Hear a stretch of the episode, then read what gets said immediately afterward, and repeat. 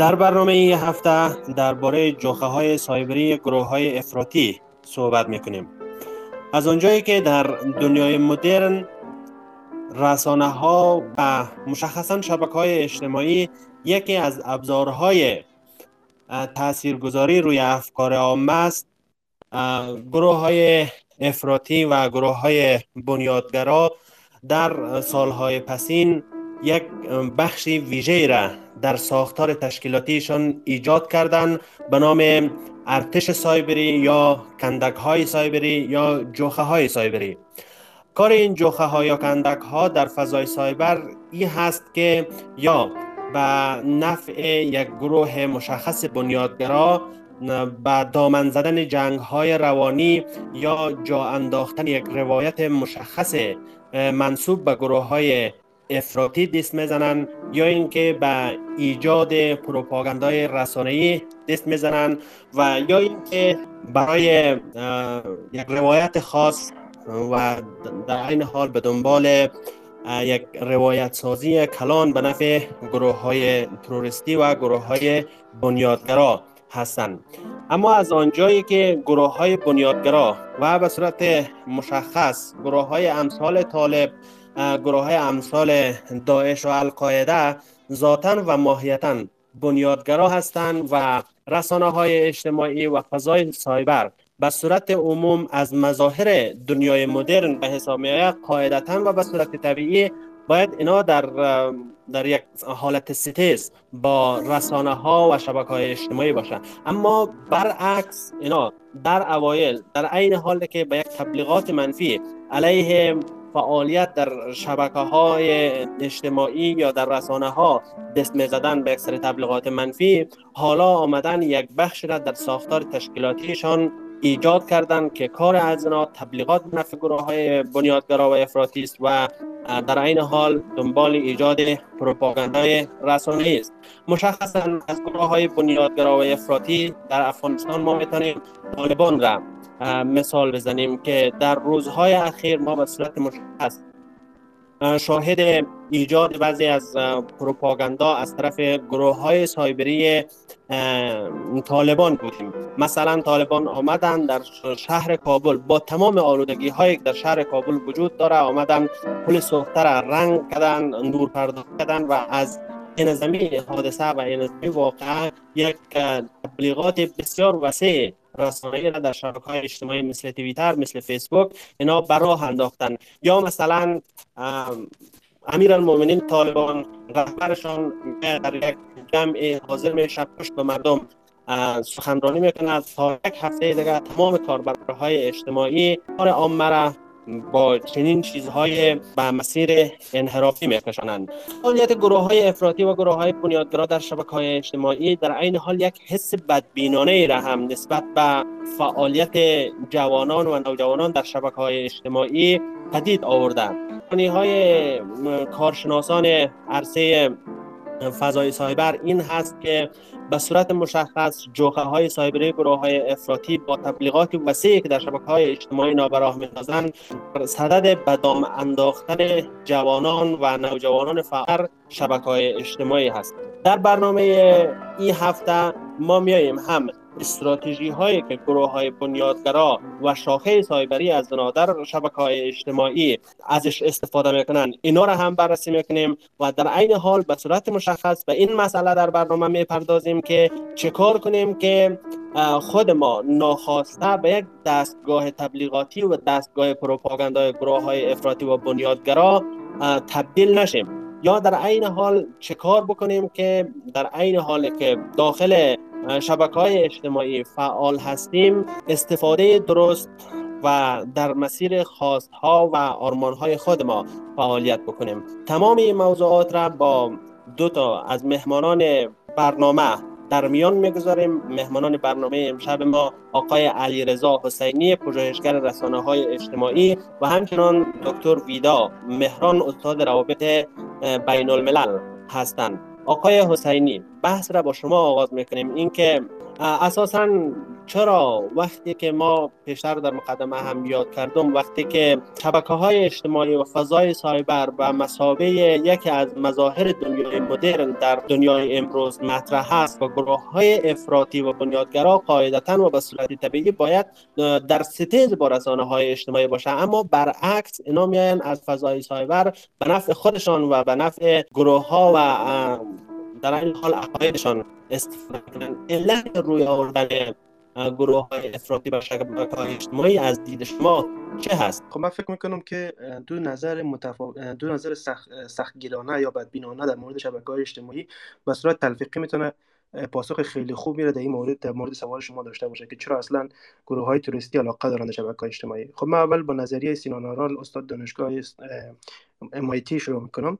سینان آرال در کتاب The Hype Machine توضیح میده که شبکه های اجتماعی با کمک تکنولوژی های هوش مصنوعی و همچنین موبایل های هوشمند تانستن یک انقلاب جدید را در عرصه اطلاع رسانی و همچنین قدرت به وجود بیارن که خب این می‌تونه دو مشخصه خیلی جدی داره. یک مثلا مسئله توجه هست.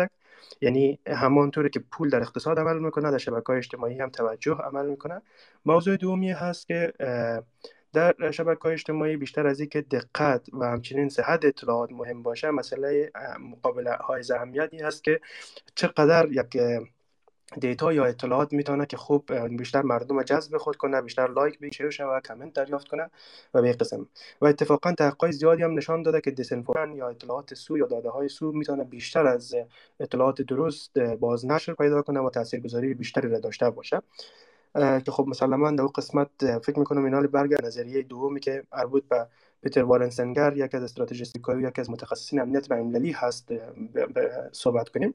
پیتر وارنسنگر در کتاب جنگ لایک ها میگه که کلا شبکه های اجتماعی تبدیل به یک میدان جنگ شده و این میدان جنگ چند ویژگی مهم داره. اولا در این میدان جنگ ما در جنگ متقارن هستند. تمام طرفین جنگ. یعنی مهم نیست که در جنگ واقعی چقدر یک طرف جنگ تسلیحات خوب داره اما در وقتی که در شبکه های اجتماعی من در به یک اندازه می‌تونن که تاثیرگذاری خود داشته باشن مسئله دومی است که در این میدان جنگ اصل نقطه ای که می‌تونه امتیازگیری برای هر دو طرف حساب شود مسئله است که کی می‌تونه فرماندهی توجه را در دست بگیره این فرماندهی توجه را می‌تونه چه از طریق دیسینفورمیشن یا از هر نوع دیگه که می‌تونه انجام بده. و مسلما این تاثیر خیلی کلان و زیادی را خواهد گذاشت در جنگ واقعی که خب کتاب مثالی که میته مثال داعش است که چطور داعش می‌تونه با چند نفری که تسلح شمشیر به دست است یک اردوی منظم را در عراق شکست بده. و چطور می‌تونه با پروپاگاندای خودی کار انجام بده. خب من فکر می‌کنم از این ما اگر بتونیم سه نکته رو بگیریم می‌تونم نشان بده که چرا شبکه های توی گروه های تروریستی علاقه دارن به شبکه های اجتماعی. یک موضوعی که جنگ متقارن می‌سازه شبکه های اجتماعی یعنی در اونا دیگه در جنگ غیر متقارن نیستن. موضوع دوم موضوع توجه هست. گروه های تروریستی یک تبهر خیلی خاصی در جلب توجه دارن موضوع سوم هم هست که دیسینفورمیشن می‌تونه خیلی زودتر از انفورمیشن یا اطلاعات درست نشر شود باز نشر شود پراکنده شود. پس کاری که اونا نیاز دارن کافی است که سرفارمیشن ها یا تعابیر سو یا تفاسیر سو درست سرمایه گذاری کنن و او رو بتونن نشر کنن. این می‌تونه جوابی باشه برای سوال اول شما. خب بعدش ما اگه بخوایم در موضوع بحث شما بپردازیم فکر می‌کنم خیلی که قبل از او یک بار به طور خلاصه یک مرور داشته باشیم بر تاریخچه گروه های تروریستی اسلامی و حضورشان در شبکه های اجتماعی. خب بر اساس تحقیق یعنی استناد به تحقیقی که صورت گرفته می‌تونیم که پیدا کنیم حداقل اولین گروه افراطی اسلامی که علاقمند شبکه های اجتماعی و در کل فضای سایبری بوده القاعده بوده که در سال 2000 در دیجیتال پلتفرم هایی که او زمان وجود داشته اونا اکانت های خود را داشتن و در اونجا کار کردن. اما مسلما کاری که کرده خیلی کار بارزی نبوده به خاطر که در بعض تحقیقات دیگه بیشتر به این نظر هستند که انور اللواکی در سال 2010 از طریق انصار المجاهدین کار جدیتری را در قسمت شبکه اجتماعی انجام داده که البته در امی سال طبق از تحقیقی که وجود داره نشان داده که انصار المجاهدین به رهبری انور اللواکی و همچنین شموخ اسلام برای گروه های تروریستی و اعضای گروه های تروریستی یاد می‌داده که چطور در شبکه های اجتماعی بتونن اکانت کاربری یا حساب کاربری داشته باشن و چطور بتونن پیام های جهادی خود را نشر باز نشر کنن. اما در یک تحقیق دیگه که توسط لنز و دیگر نویسنده ها صورت گرفته نشان میده که اتفاقا اولین اکانت در توییتر حداقل توسط الشباب گروه الشباب ساخته شده در سال 2009 و چرا این گروه این اکانت مشهور میشه؟ به خاطر که او در او زمان اینا یک گروه از فرانسوی ها را اختطاف کرده بودن و تانستن از این طریق یک فضا جفسازی خیلی خوبی را انجام بدن و بتونن امتیازات خوبی را به دست بیارن. خب این چند نکته است که مطرح میشه. اما در مورد افغانستان و دقیقا در مورد توییتر برای بار اول در سال 2011 ملا عمر در یک از پیامهای دی خود طرفداران خود را تشویق می‌کنند که در شبکه های اجتماعی نقش داشته باشند و بتونن از طریق پیام خود را نشر و بازنشر کنند. که این باعث میشه که در می 2011 اولین حساب کاربری توییتر طالبان در توییتر به عنوان علماره ساخته شده یا علماره وب اکانتی بوده که دیگه وجود نداره. خب داود از خاطر قوانین که توییتر داشته این حساب کاربری بسته میشه بعد از او چند بار دیگه هم که اگر در بعض زمان ها باز شده بوده بسته میشه. در حداقل من در یک تحقیق پیدا کردم که میگه اکانت کاربری با یا طالبا در کل تلاش کرده در سالهای 2012 13 14 و 17 اکانت های تویتری خود را داشته باشند که خب هیچ کدامش به موفقیت نمی انجام و بعد از مدتی بسته میشه. اما سال 2018 به بعد اینا می‌تونن که اکانت های خود داشته باشن. چرا از 2018 بعد می‌تونن؟ به خاطر اینکه فکر می‌کنم از اواسط یا اواخر 2018 طالبا پروسه صلح یا پروسه مذاکرات صلح را با دولت افغانستان شروع می‌کنه. و از آنجایی که دولت سابق افغانستان هیچ نوع رزرویشن برای توییتر نداشته و هیچ نوع پالیسی را برای توییتر پیشنهاد نکرده و در قسمت گروه های مسلح غیر مسئول خود شبکه توییتر تا امروز با استناد به این قانون یا به این ماده که در قوانینش وجود داره که هرگاه اگر یک گروه مسلح غیر مسئول در حال پروسه صلح در حال گفتگوی صلح با دولت باشه اونها اجازه دارن که حسابهای کاربری خود را داشته باشند به همین دلیل است که تا امروز گروه های تروریست باشن طالبان اجازه دارن که اکانت های خود را داشته باشند ولی در عین زمان قید شده که اونا نمی‌تونن مثلا وریفیکیشن دریافت کنن که تا امروز هم بعضی اوقات حتی بعد از تغییرات جدیدی که توییتر آمد اونا رفتن خریدن ولی بعد از چند روزی دوباره وریفیکیشن ها یا تیک های آبی ازشان پس گرفته شد.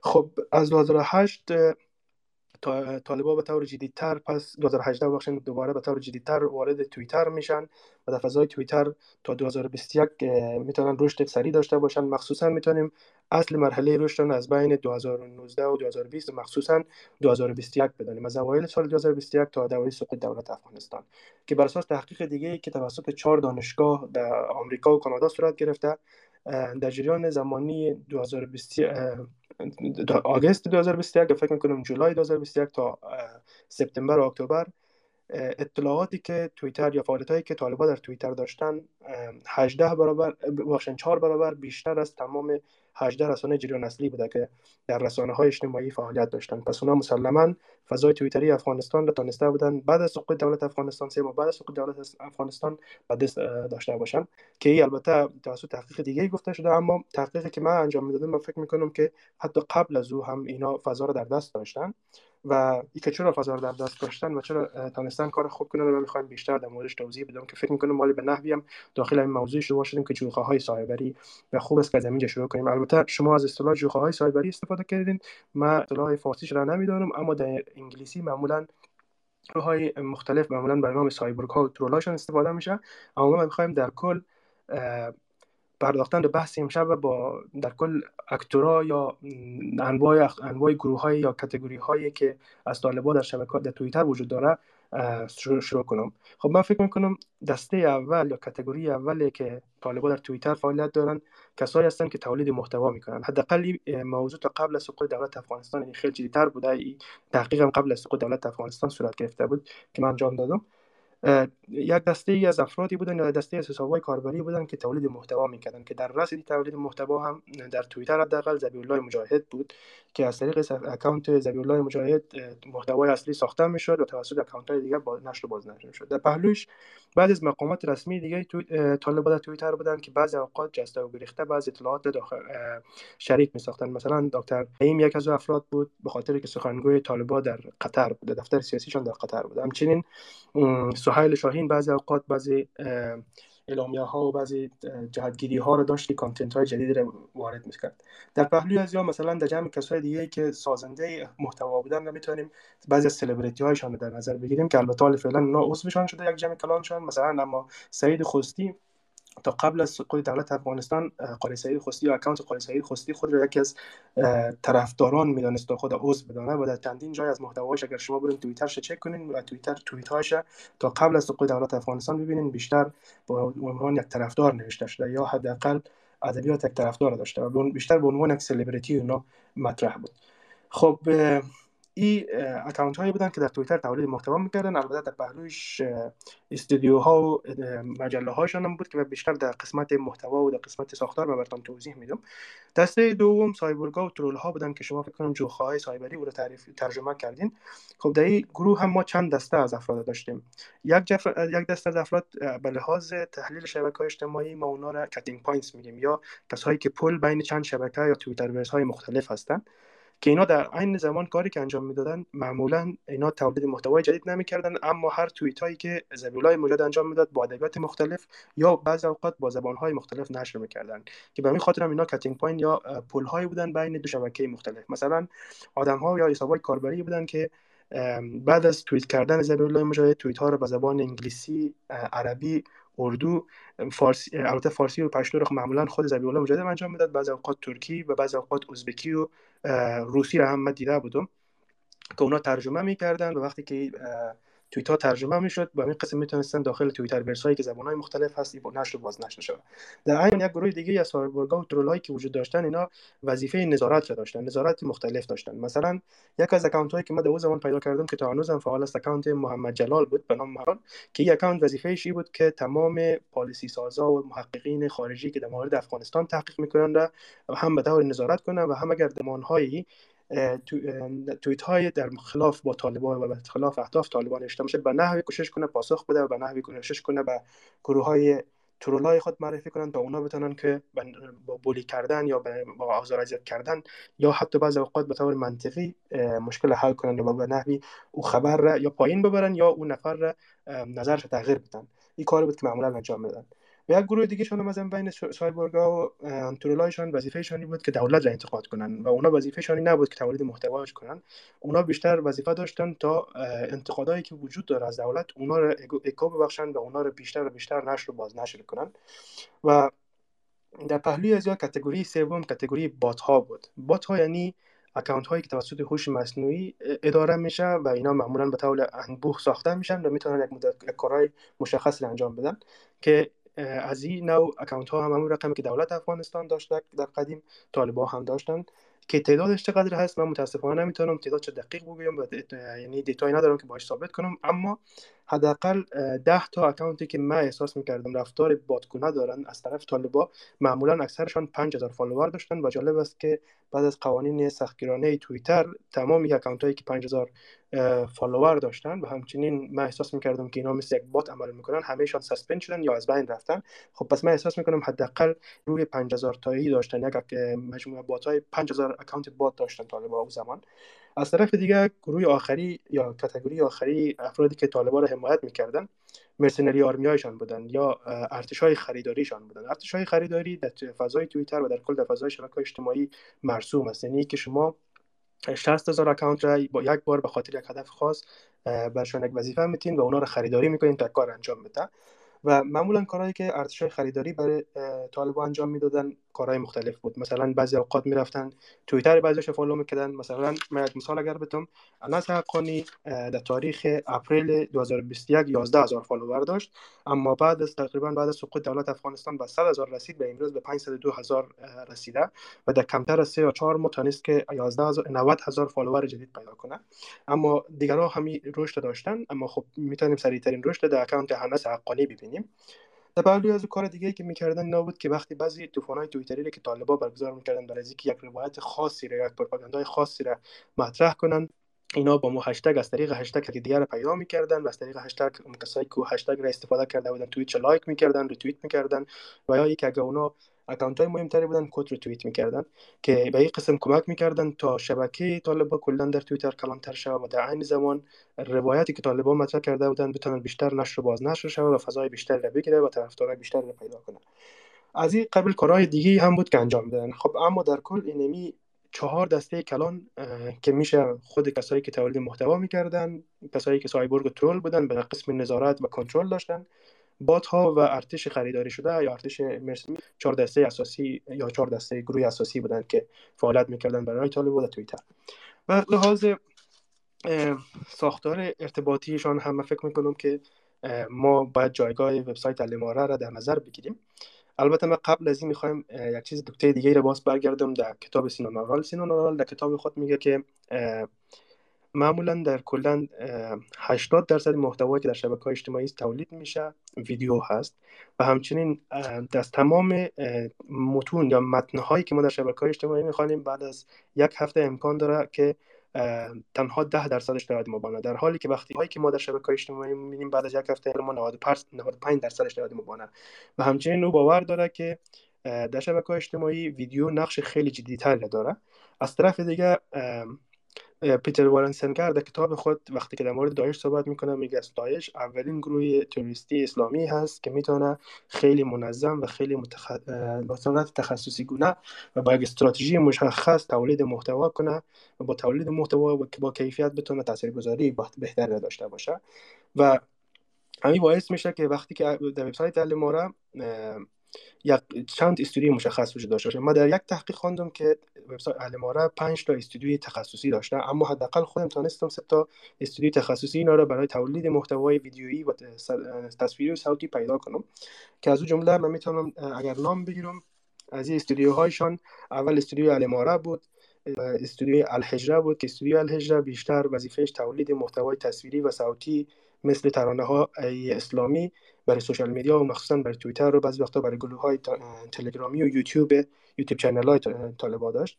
و در پهلوش منبع و جهاد بود که منبع و جهاد به نحو بیشتر لیغ اسلام یا تبلیغات اصول و ارزش های اسلامی را مثلا به نحوی نشر می‌کردن اما به نحوی در جنگ فکری نقش داشتن که اینا ویدیوهای خیلی با کیفیت و ویدیوهایی که بتونه جلب توجه زیاد کنه را تولید می‌کردن. در پهلوی اینا زبان در کل در شبکه های اجتماعی مخصوصا در توییتر نقش کلیدی را دارد که طالبایی را خیلی خوب درک کرده بودند و چند زبان را به همیشه مستمر استفاده می‌کردن انگلیسی فارسی پشتو اردو عربی این زبانهایی بودن که همواره اینا در هم در وبسایتشان استفاده می‌کردن هم در توییتر خود استفاده می‌کردن و کوشش می‌کردن که در این توییتر ورسای این زبان ها هم جایگاه خود داشته باشن شبکه های خود داشته باشن. اما در پهلوش از زبان های مختلف دیگه هم استفاده می‌کردن. من حداقل توییت های طالبان با 18 زبان مختلف تونستم که حداقل ریکارد کنم و حداقل داشته باشم در وقت های مختلف و موضوعات مختلف. من فکر کنم این مسئله دیگه بود. مسئله دیگه از لحاظ متنی خود محتوای متنی و محتوای برای محتوای متنیشون اینا مجله ها داشتن که حداقل من فکر می‌کنم که شش مجلهشان که در وبسایتشان اومده شش مجله خیلی فعال داشتن که همیشه کش تولید محتوا می‌کردن که اگر کسی می‌خواد به نفع طالبا تبلیغ کنه بتونه به محتوا داشته باشه. از اون شش مجله سارک بود مرچل بود شهامت حقیقت السمود و شریعت که فکر می‌کنم دو تاش در زبان عربی و یک زبان اردو هم بود که بتونن کسایی که در اون زبان ها علاقمند میشن از او استفاده کنن از این محتوای اینا استفاده کنن. که خب اینا کلشون نشان میده که چقدر به صورت تخصصی و با استراتژی خوب اینا داشتن پیش می‌رفتن و تولید محتوا می‌کردن و چطور تونستن که در جنگ فکری و در کل در جنگ سایبری پیروز شوند. در قسمت محتوایی هم من فکر می‌کنم که باید برگردیم از لحاظ کانتنت انالیسیس برگردیم به زیرکی و مدل کاری که تویتر اکانت اکانت توییتری زبیولای مجاهد قبل از سقوط دولت افغانستان انجام می‌داد. که در اونجا ما می‌تونیم در چندین نو ببینیم که چقدر کار خصوصی صورت می‌گیره. برخلاف که دولت افغانستان از طرف متاسفانه اصلا کار خیلی تخصصی صورت نمی‌گرفت و اصلا فضای چطور شده بود که اصلا فضا رو ببازه.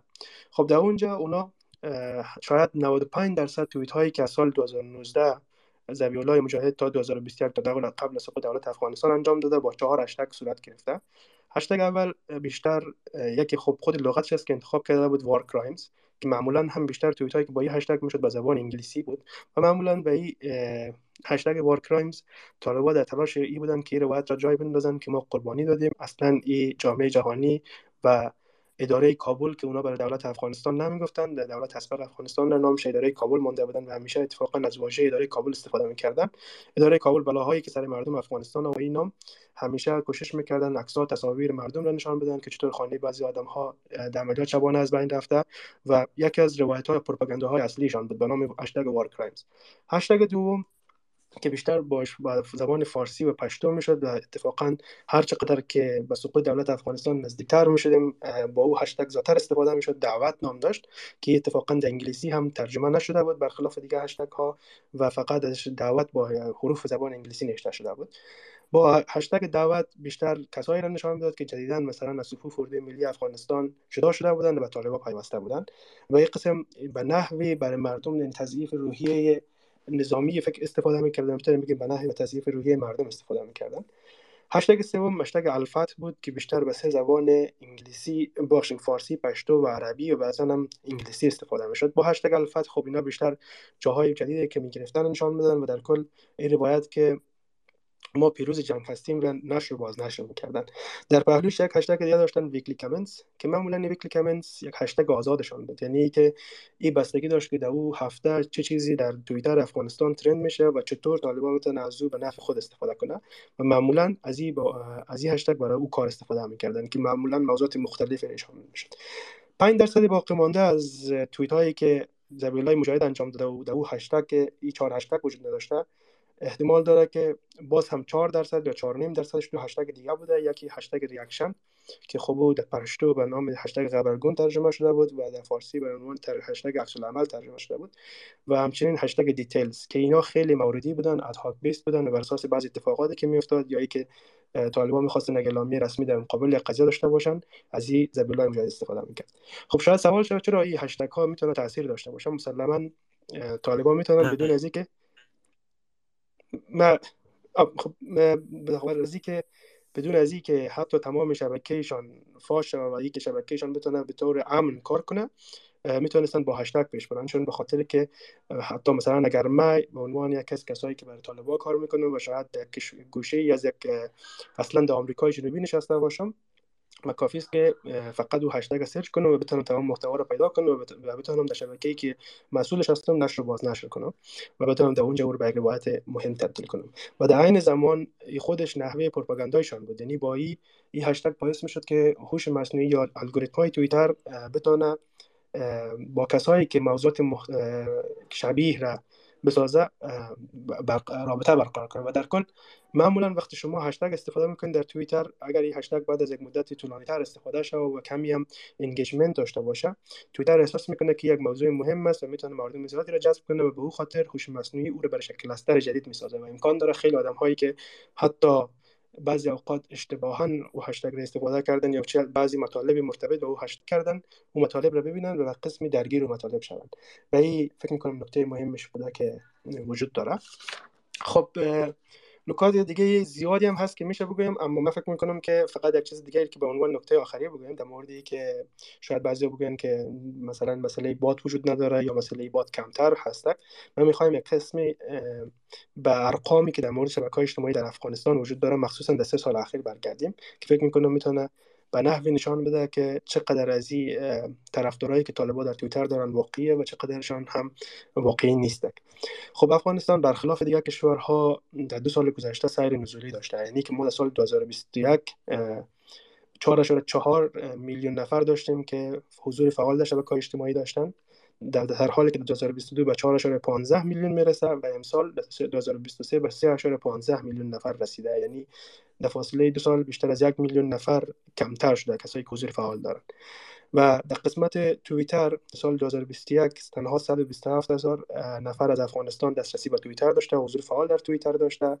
در سال 2022 236 هزار نفر بوده و 2023 319 هزار نفر بوده که تنها شبکه اجتماعی است که در افغانستان رشد داشته. در سه سال برخلاف فیسبوکی که از سال 2021 وقتی 4.10 میلیون کاربر فعال داشته امروز در 2.99 میلیون رسیده.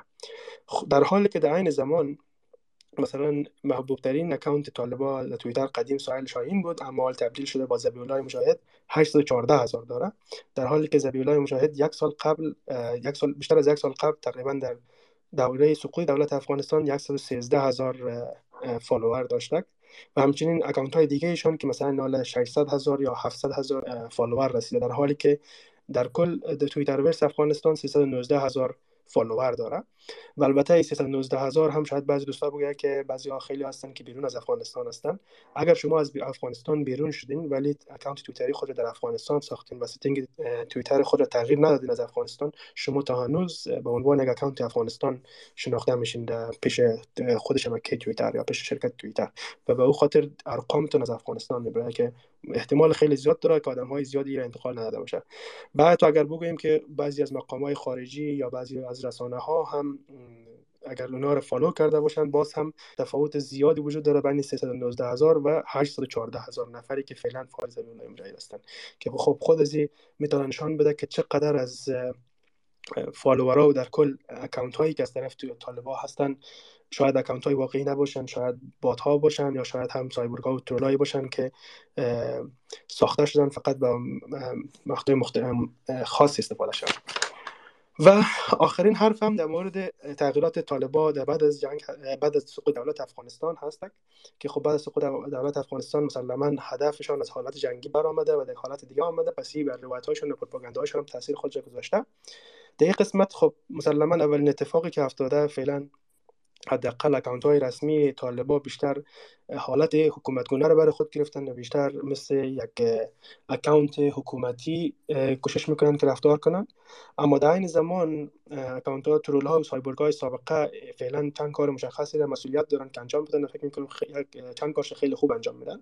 یکی مسئله است که انحراف بحث کنن مخصوصا در زمانهایی که یک موضوع خیلی جدی مطرح شده و یک وضعیت خیلی استراری گونه در افغانستان هست اینا انحراف بحث کنن. مثلا دقیقا در روزها و شب و روزهایی که دخترای افغانستان از رفتن به مکتب من میشن یک قضیه موتر میبرایه و اون موتر تمام یوتیوب و توییتر و فیسبوک افغانستان را کامل می‌گیره که افغانستان تانسته یک موتر لکس بسازه. یا از نظیر از اتفاقات دیگه هست که همچنین آقای مهران هم گفتن و مسلما شما هم شاهد بودین که چطور انحراف بحث صورت می‌گیره. اما انحراف بحث تنها از طریق صورت نگرفته که مثلا در زمان یک موضوع دیگر را بیان ترند تبدیل کنن یا موضوع دیگر را بسیار هات بسازن.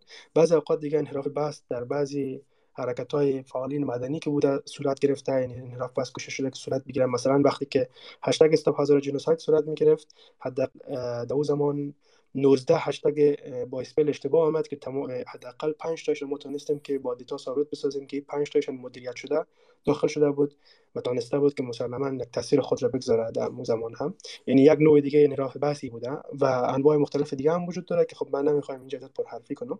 در پهلوی از او کار دیگه ای که طالبا دارن انجام میدن به یک از روایت ها یا پروپاگاندهای جدیدشان مسئله سفید سازی رهبرانشان است. یعنی سفید سازی رهبران شان اونا با با عین یکی میان با افتخار در دولت در داخل در داخل افغانستان میان مثلا در رسانه ها میشینن میگن که مثلا به خاطر که من قدر انتحاری کردم تونستم وظیفه رو بگیرم.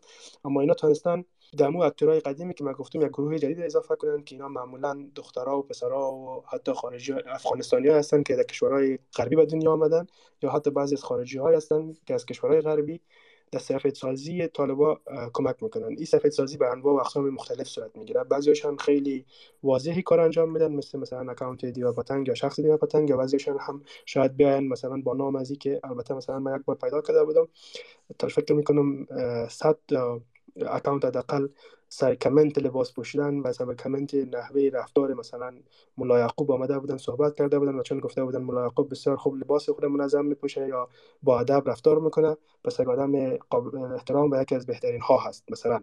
اینی با چیزهایی که شاید خیلی ابتدایی معلوم شود در در صدد سفید سازی هستند در صدد ازی هستند که تمام اتفاقاتی که در قدیم رخ داده نشان بدن که مهم نبوده یا اهمیت نداشته. خب البته این می‌تونه موضوع شاید برای بعض دوستا شاید سوال برانگیز باشه اما من می‌تونم بیشتر در موردش توضیح بدم و نقطه آخری آخری هم که زد پرحرفی نشه طالبا در های گذشته یک شفت جدی یا یک هجرت جدی هجرت هم نمیشه بگیم یک کوچ جدی طرف یوتیوب هم داشتن که خب این هم دو دلیل داره. یکی مسئله پولساز بودن یوتیوب هست که یوتیوب می‌تونه برای کسایی که طرف رفتن پول بسازه و از طرف دیگه هم یوتیوب دوباره یک مرجعی هست که ویدیو تولید میشه و از طرفی هم می‌تونه کمکشان کنه تا با مردم عادی که فعلا در افغانستان نیستن اونا رو sympathizer های خود تبدیل کنن یا با سمپات خود تبدیل کنن که اگر شما کامنت های یوتیوبی اونا رو ببینید متوجه میشین که تا جای زیادی هم موفق به این کار شدن. بسیار تشکر حسینی صاحب از معلومات بسیار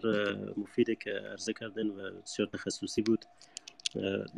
مبتنی بر مطالعه و دیتا بود و همچنان مایه خوشحالی بود که در بین هموطنان ما کسانی با این سرحد از تخصص و این موضوع بسیار مهم و حساس برخورد کردن مایه خوشحالی همه ما بود.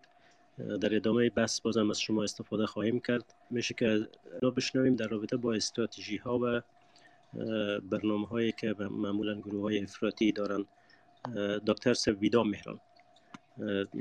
چی چگونه با چه استراتژی های گروه افرادی در فضای مجازی حرکت می‌کنن و استراتژی خود به پیش می‌برن تشکر تشکر از این اسپیس بسیار مهم مخصوصا در رابطه با فعالیت های گروه های افراد، افرادگرا در رسانه های اجتماعی که موضوع بسیار مهم است و سرش فعلا مخصوصا در زمان حاله تعداد بسیار از جامعه شناسان و دانش در دانشگاه تحقیق زیاد میشه چون رول بسیار مهم داره مخصوصا در وقتی که ما به طرف از جنگ های مروج و که عموما در جنگ صورت می گرفت با تفنگ و با وسایل به طرف دیگه سوق می‌کنیم به طرف جنگ سایبری که حتی لازم نیست کسانی که در جنگ با هم هستند با هم روبرو شوند یا از اسلحه استفاده کنند. و در این وقت جنگ های تبلیغاتی و جنگ سایبری بسیار مهم است در زمان ما و در زمان حاله و گروه های افرادگرایی در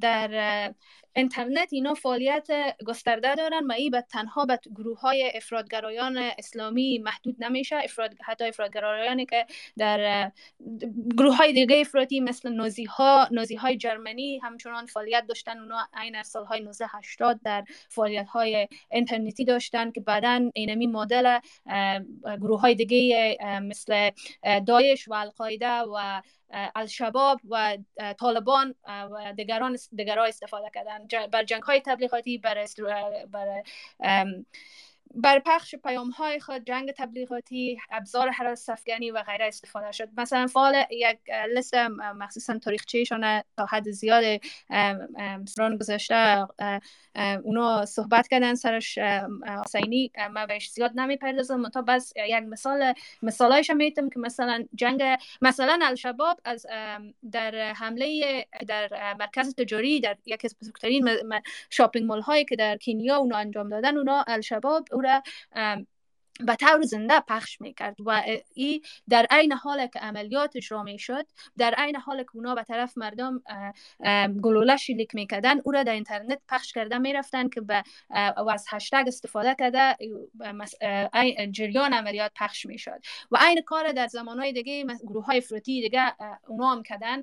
و طالب مثلا در طالبا در وقتی که پیش از اینکه به قدرت برسن پیش از اینکه دولت افغانستان سقوط کنه طالبا حضور بسیار فعال و گسترده در در شبکه های اجتماعی داشتن که بعضش خب در در توییتر قدر فعالیت زیاد نداشتن. فعالیت طالبا به خصوص بعد از به قدرت رسیدن در آگست 2021 بسیار زیاد شد. اما قبل از او اینا در فعالیت در دیگر شبکه های اجتماعی فعالیت بسیار فعال بودن. در فیسبوک مثلا در اینستاگرام واتساپ وایبر و غیره و غیره در گروه های اجتماعی. گروه های بسته و یا گروه های باز.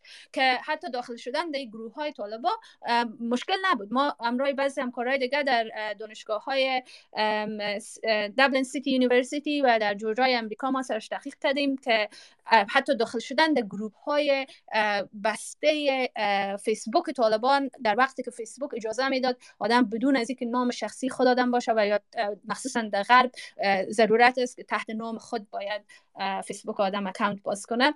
قبل از این قیوداتی که فیسبوک مثلا قیودات فیسبوک بسیار باسانی می‌تونست دیگه هر کس بر خود یک اکم جور کنه و همچنان طالبان اکمت های بسیار گسترده داشتن. با آسانی می‌شد در اونجا اونا داخل میش در گروه, گروه های مختلف خود داشتن که تبلیغات می‌کردن. و یکی از همون طور که الشباب مثلا به طور زنده و مستقیم عملیات عملیات خود اونا پخش می‌کردن و ویدیوهای از اونا را به نشر می نشر میرساندن. طالبا هم این کار می‌کردن. این مدل یاد مدل را داشتن که مثلا در حال که حمله می‌شد کلیپ های ویدیویی از او را می‌دیدیم که در فیسبوک می و دولت سابق افغانستان و گروه های معمولا از استخبارات و همچنان ناتو و غیره اینا هم در اونجا حضور داشتن و می‌دیدن که طالبان چی پخش می‌کنن. اما ای که چقدر مثلا counter narrative یا امو روایت مخالفش تا دولت افغانستان دولت سابق افغانستان و همچنان ناتو و گروه و ناتو و اینا ضعیف بود که نتونستن مبارزه کنن با این فعالیت های فعالیت های طالبان در شبکه های اجتماعی و فعالیت های سایبیری طالبان. این خب هم ما می‌دانیم که من ضعیف بود چون مبارزهشان اجازه داد چون نتونستن مبارزه کنن و حضور طالبا بسیار گسترده و براز بود در شبکه های اجتماعی و در در شبکه های مختلف اجتماعی. خب این هم مدل بود که ما دیدیم که مدل های از این طور اینا استراتژیشان استراتژی بسیار بسیار استراتژی بود که سرش بسیار فکر کرده بودن و استراتژی بود که مدلش اینا مدل گذاری کرده بودن بر استراتژی های گروه های دیگه. گروه های مثل مثلا داعش و یا القاعده.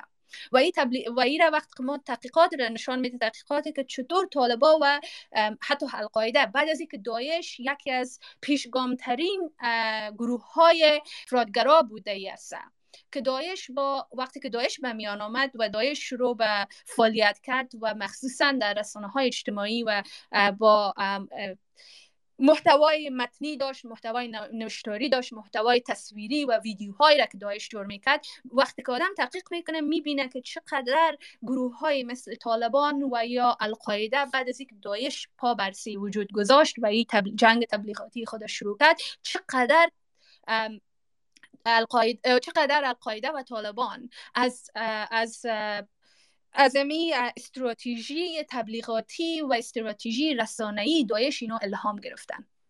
اینا هم شروع کردن و فعالیت های خود و استراتژی خود تغییر دادن و فعالیت های خود بیشتر سرش فشار آوردن بیشتر سرش تمرکز کردن تصویرهایشان تصویر وقتی که تصویر ساختن او تغییر کرد ویدیوهایی را که جور می‌کردن مثلا ویدیوهایی از ایرا الهام گرفت که چه قسم ویدیو جور کنن که جلب توجه کنن. مثلا آقای حسینی هم اشاره کردن که مثلا ویدیو و تصویرها نقش بسیار بارز داشت. ویدیو و تصویر نقش بسیار کلان و بارز در جنگ تبلیغاتی گروه های افراطی داره. و طالبان و القاعده و اینا یک ویدیوهایشان و, و تصویرهایی که می‌گرفتن از جنگ های خودشان و یا از اینکه مثلا مردم در جنگ ها کشته می‌شد اطفال کشته می‌شدن مردم ملکی کشته می‌شدن اینا رو همیشه بر جنگ های تبلیغاتی خود به نحو اینا استفاده می‌کردن که خوب یک رابطه بسیار مستقیم می‌تونست دادن بین امو طریق و سبک های مختلف را که استفاده می‌کردن رابطه بسیار مستقیم با شبکه القاعده داره و رابطه بسیار مستقیم با طریق که اینا امو امی جنگ های تبلیغاتی را پیش می‌برن رابطه بسیار مستقیم با داعش داره الهامش از و حتی بین بین طالبان و القاعده بسیاری از و مخصوصا وقتی که مخصوصا وقتی که اینا در زبان عربی مجله های را پخش می‌کنن در مجله ها را نوشته کردن و در زبان عربی ویدیوها را جور کردن می‌بینیم که اینا عین عین انمو کمپانی یا مو گروهی که اینا تولید می‌کنه ویدیوهایشان بین القاعده و طالبان مشترک است. و این کدام این واضحا معلوم میشه در در امی ویدیوها یا تصویرهایی را که پخش می‌کنن یا مجله هایی را که نوشته کردن مجله های به زبان عربی که نوشته کردن این واضح آشکار است.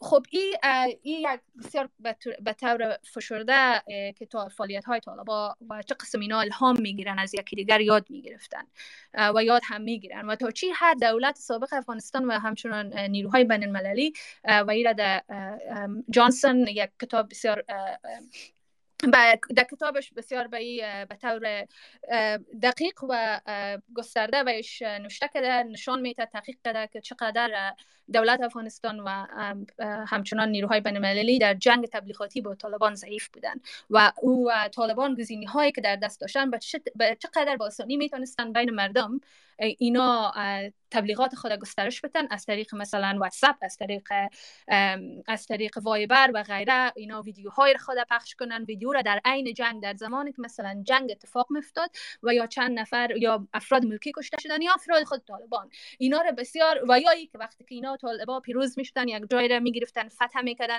بسیار آسانی می‌تونستن تبلیغات خود گسترش بدن.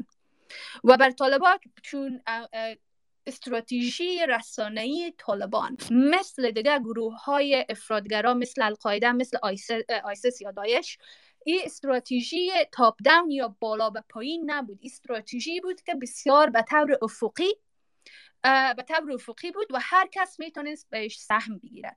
به این دلیل اینا می‌تونستن با آسانی تبلیغات خود پخش کنن مواد را که می‌خواستن ویدیو یا نوشتار مجله چیز دیگه که داشتن با سانی را پخش کنن.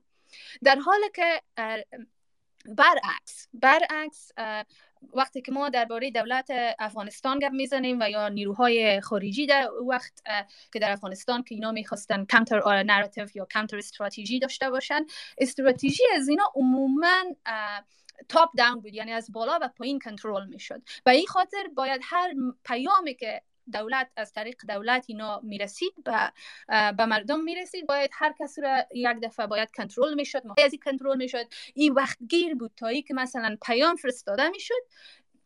و او وقت بود که بسیار دیر بود و امو طالبان در وقت وقت پیام خدا پخش کرده بودن و دیر دولت بسیار دیر عمل می‌کرد در ای بخش.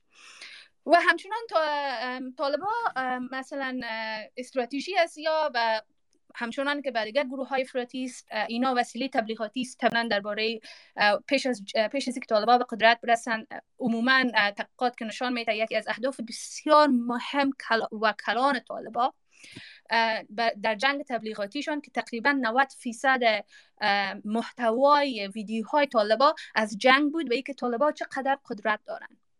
و چقدر اینا افرادشان مثلا نشان می‌دادن ویدیوهایشان که ما تحلیل کردیم و, و تحقیقاتی که درباره ویدیوهایشان کردیم که چقدر اینا خبره هستند در جنگ و چقدر می‌تونن مقاومت کنن استادگی کنن و کسایی که مثلا در این ویدیو نشان می‌دادن کسایی که می‌رفتن انتحاری می‌کردن خدا. و این بسیار استراتژی هم تو خوب دقیق و سرش زیاد فکر کرده بودن پیش رفتن در این حصه. و این ای در وقتی بود که طالبا در قدرت نبودن مثلا با دولت افغانستان جنگ می‌کردن. و در این حال حالم که در قدرت هستن با از آگست 2021 هنوز هم این یک وسیله تبلیغاتی است بر طالبا یا اینا مثلا رهبران خود سفید سازی می‌کنن کارهای خود نشان میتن که چقدر اینا فعالیت کردن یا که باز هم یک وسیله تبلیغاتی. یک استراتژی دیگه ابزار حراس افغانی است دومیش که از از رسانه های اجتماعی برای بر گسترش ترس و وحشت در بین در بین مردم استفاده میشه. خب قبلا که طالبا در قدرت نبودن عموما مخاطبشان دولت افغانستان بود و یا کسایی که مردم عادی که در وقت در وقت در شهرها و جاهای زندگی می‌کردن یا به نحو اینا طالبا اونا رو می‌دیدن که یا با دولت همکاری می‌کنن یا طرفدار دولت هستن یا در جاهای زندگی می‌کنن که تحت سلطه که دولت در اونجا حضور داره. در اونجا حراس با با حراس افغانی با حراس افغانی اینا می‌خواستن که خودشان گسترش گسترش نفوذ داشته باشند در اونجا نفوذ خود گسترش بدن. و حالا هم مثلا یکی از حراس افغانی حالا مخاطبشون فرق کرده مخاطب کسایی که طالبا مثلا فعالیت می‌کنن برشان باعث حراس افغانی میشن در رسانه های اجتماعی فعلا عموما کسایی هستن که اینا بر طالبا اونا رو به خود یا مخالف خود می‌بینن یا دشمن می‌بینن که می‌خواین اونا رو تضعیف بسازن. و گفت یکی سومیش تضعیف ساختن گفتمان هر گفتمان مقاومت گفتمانی که مخالف طالبا باشه و این همان طور که قبلا هم بهش پنلست دیگه اشاره کردن که مثلا یک, یک مثال عمدهش مثلا هشتگ استاپ هزار جنوساید اینا را می‌خواستن ضعیف بسازن ضعیف می‌کنن با یک هشتگ نوی که با یک تفاوت بسیار کوچک در spelling ش یا داشت, داشت او را, او را مروج ساختن تا که تعداد کسایی که هشتگ اصلی stop genocide Hazara genocide گسترش می‌دادن رواج می‌دادن تعدادشان کم شود. که تا حدی هم در او حصه اینا طالبا طالبا پیش رفتن تا اونجا. و همچنان مثلا گفتمان مقاومت وقت ضعیف می‌کنن که با پخش اطلاعات نادرست و غلط. مثلا ما متوجه شدیم در وقتایی که بعضی وقتا طالبا وقتی که جنگ های جریان داشت جنگ هایی که در پنشیر بود طالبان و یا گروه های بین طالبان اینا شروع کردن بعض معلومات در در تویتر اینا پخش می‌کردن یا ویدیوها و تصویرهایی را که گویا گویا اینمی اشخاص یا اینمی کسار طالبا اینا را یا اعدام می‌کنن یا به طور دست جمعی اینا را لطوکوب می‌کنن یا اعدام می‌کنن.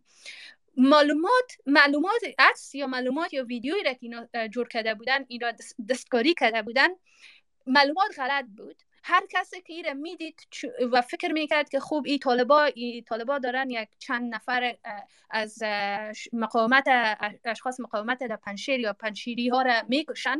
و وقتی که باز این هشتگ امو ویدیو پخش می‌شد و کسانی, کسانی که بدون از اینکه را چک کنن که آیا همین واقعیت داره یا نی را پخش می‌کنن بعد از طالبان یا گروه میامدن که نه این نفر غلط است اشتباه است این ویدیو یا این تصویر از 10 سال پیش یا 15 سال پیش حتی از پاکستان بوده.